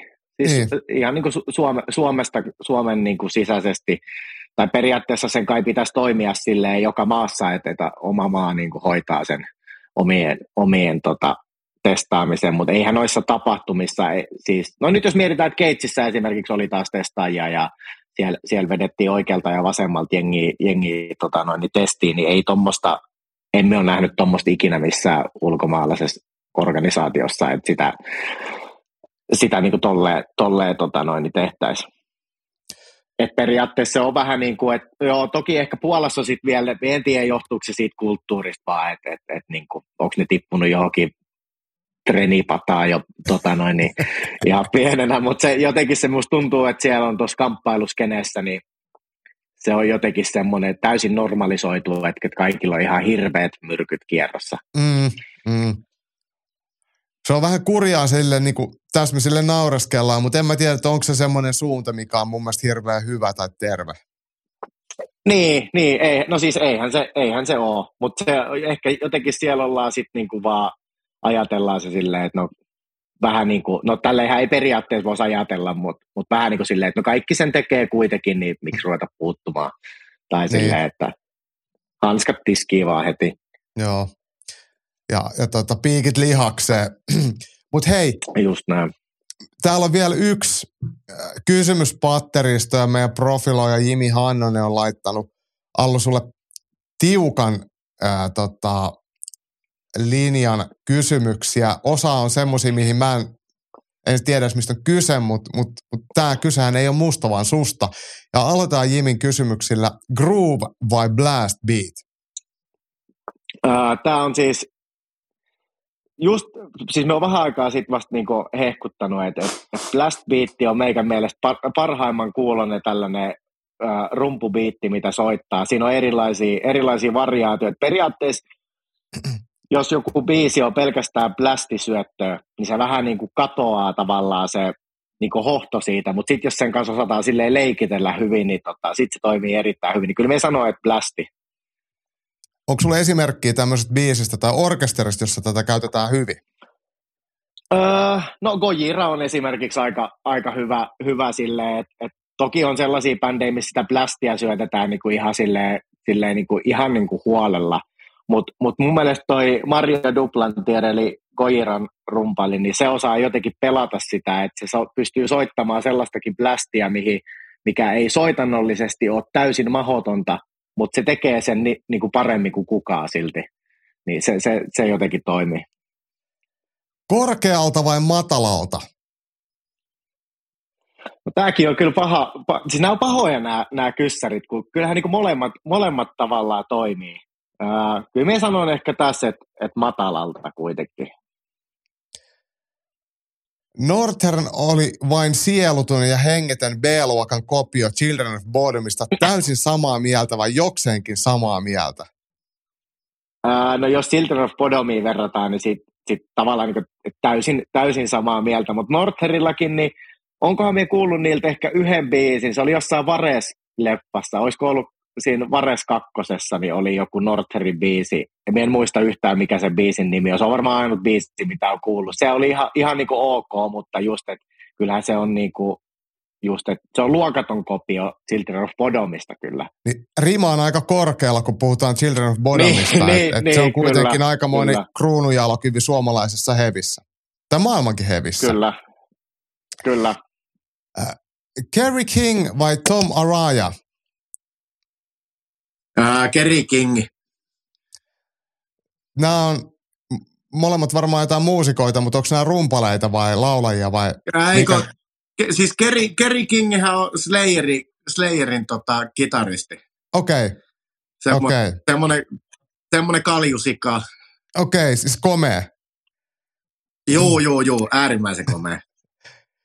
Death Toll 80K vai Horna? En ole kuunnellut, en ole kuunnellut tota, voisi kuvitella, että nämä on, nämä on tota, no niin, bändejä. Hornaltakaan ei tule yhtään biisiä niin mieleen. Kyllä me on niin kuin Hornan, Hornan niin biisejä kuullut. Tässä kohtaa varmaan joutuu sanoa Hornan, kun ei tule tuosta toisesta mitään mieleen. Adrian Kovan Kovanek vai Rafael Rasta Piotrovski? No niin, eli tässä on sitten tämmöisen puolalaisen death metal-bändin tota noin, niin, laulajia, tai miten voisi käyttää sanaa laulaja, päästelee ääniä niihin tota, mikro, mikrofoneihin. Ja kyllä meikälle tämä Rafael Pietrovski on, on tota noin, niin, onko tämä 2009 muistaakseni tullut tuohon Decapitatediin, niin, tota, niin se, sen joudun valitsemaan. Ja tämä varmaan tämä tota noin, niin tämän nimi, tämä rasta tulee varmaan siitä, että täällä on oikeasti varmaan kolme metriä pitkät rastat tällä, tällä tota, noin, niin sälli. Nämä oli, nämä oli tota, noin, niin viime vuonna Helsingissä tota, noin, niin sellaisella UG-keikalla, niin kävin, kävin katsomassa kyllä, oli helvetin hyvä setti. Seuraavana tulee keppijuttuja, ESP Jackson vai Ibanez? Öö, no näistäkin, me, meikä on ihan ulkona tästä tota noin, niin, näistä kitara, kitarahommista, mutta kyllä me sanoin, että Ibanez. No niin. Lofi black metal vai melodinen black metal? Eli black metalin alalaja ja molemmat on varmaan itselleni liian, liian synkkiä, mutta, mutta mitäs sulla? Joo, kyllä tästä ehdottomasti melodin, melodinen black metalli toimii itselle paremmin. Sanopa joku esimerkkiorkesteri kyseisestä skenestä. Hitto kun en muista, tota, yksi semmoinen puolalainen, puolalainen tota noin, niin läkkisbändi oli, mikä on vähän semmoista tota noin, niin melodista ja sitten Ruotsista on tullut kans, mutta me en saa nyt niitä nimiä päähän, ne ei niin isossa, isossa kuuntelussa, kuuntelussa ole, mutta mut kun näitäkin on niinku erilaisia, niin se melodinen on jo niinku vähän semmoista, voisiko sanoa niinku köykäsempää periaatteessa, niin, niin se toimii kyllä itselle paremmin. Seuraavana kysytään Slaughter to Prevail, Alex Terrible vai Lorna Soren, Will Ramos. Lorna Soren orkesteri mäkin tiedän, mutta onko tämä nyt se rumpali? Öö, eikö tämä on nimenomaan solisti. Okei. Okay. Eli tota, bändin, bändin kasvot, käytiin tätäkin itse asiassa jäähallis, jäähallis katsoa tuossa ihan hetki sitten. Ja tota, kyllä näistäkin kahdesta, niin siis tota, ton Will Ramosin, Ramosin tota noin, niin valitsen. Et vaikka molemmat on aika, aika tota noin, niin, sille jyrkkiä voksuja päästelee, mutta kyllä Will Ramos on mu, muun niin korvaa parempi. Viimeisenä on vielä kysymys Lulu-albumista, eli Metallican ja Lou Reedin kollaboraatiosta. Tekotaiteellista paskaa vai väärin ymmärrettyä taidetta? Nyt täytyy tunnustaa, että mulla, on mennyt, mulla ei ole mitään hajua, niin kuin, hajua niin kuin tästä, mutta jos mietitään niin kuin näitä tota, vaihtoehtoja tässä, niin mulla tulee sellaiset, sellaiset vibat, että tämä voisi olla niin kuin tekotaiteellista paskaa. Mäkään en ole kuunnellut tätä ja itse en edes muista tällaiseen törmänneen. Niin toki tiedän Lou Reedin ja Metallikastakin on joskus kuullut puhuttavan, mutta mut heidän yhteistuotanto on itselleen – vierasta. Mä en tiedä, minkälaisen profiloinnin Jimi nyt susta sai aikaan, mutta, mutta nyt me tiedetään aika paljon taas enemmän Aleksi Mäntykivästä. Hei, meillä on, paperi on tyhjä ja sunkin kuulokkeista loppu selkeästi virta, kun pitää puhelimen mikrofoniin puhua, mutta onneksi Kyllä. päästiin maaliin. Joo, joo, se oli taas niin kuin, se oli ihan siinä ja siinä. Meillä on liikaa puhuttavaa. Uh, Hei Allu, kiitos tuhannesti ajastasi ja mielipiteistä ja varmaan taas jossain kohtaa viikon parin päästä niin ollaan samoilla, samoilla puheilla jonkun toisen matsien jälkipuheissa tai ennakoinnissa. Onko hei terveisiä Joo. tai viestejä kellekään? No siis äitille tietysti kylälle, kylälle terveisiä ja tota, just viikonloppuna oltiin siinä, mutta toi on aina semmoinen pakollinen, pakollinen, tota, että se saattaa hermostua, jos ei sinne muista laittaa terveisiä. Jos olisit soittanut radioon, niin minkä biisin sä pyytäisit soittamaan? Öö, mikähän, minkähän biisi me, me laittaisi. Tota, no, niin. Kyllä me, nyt, nyt tulee, kun Metallikasta tuli puhetta, niin varmaan Enter Sandman. No niin, tähän on hyvä päättää. Kiitti Allu. Jees, kiitos.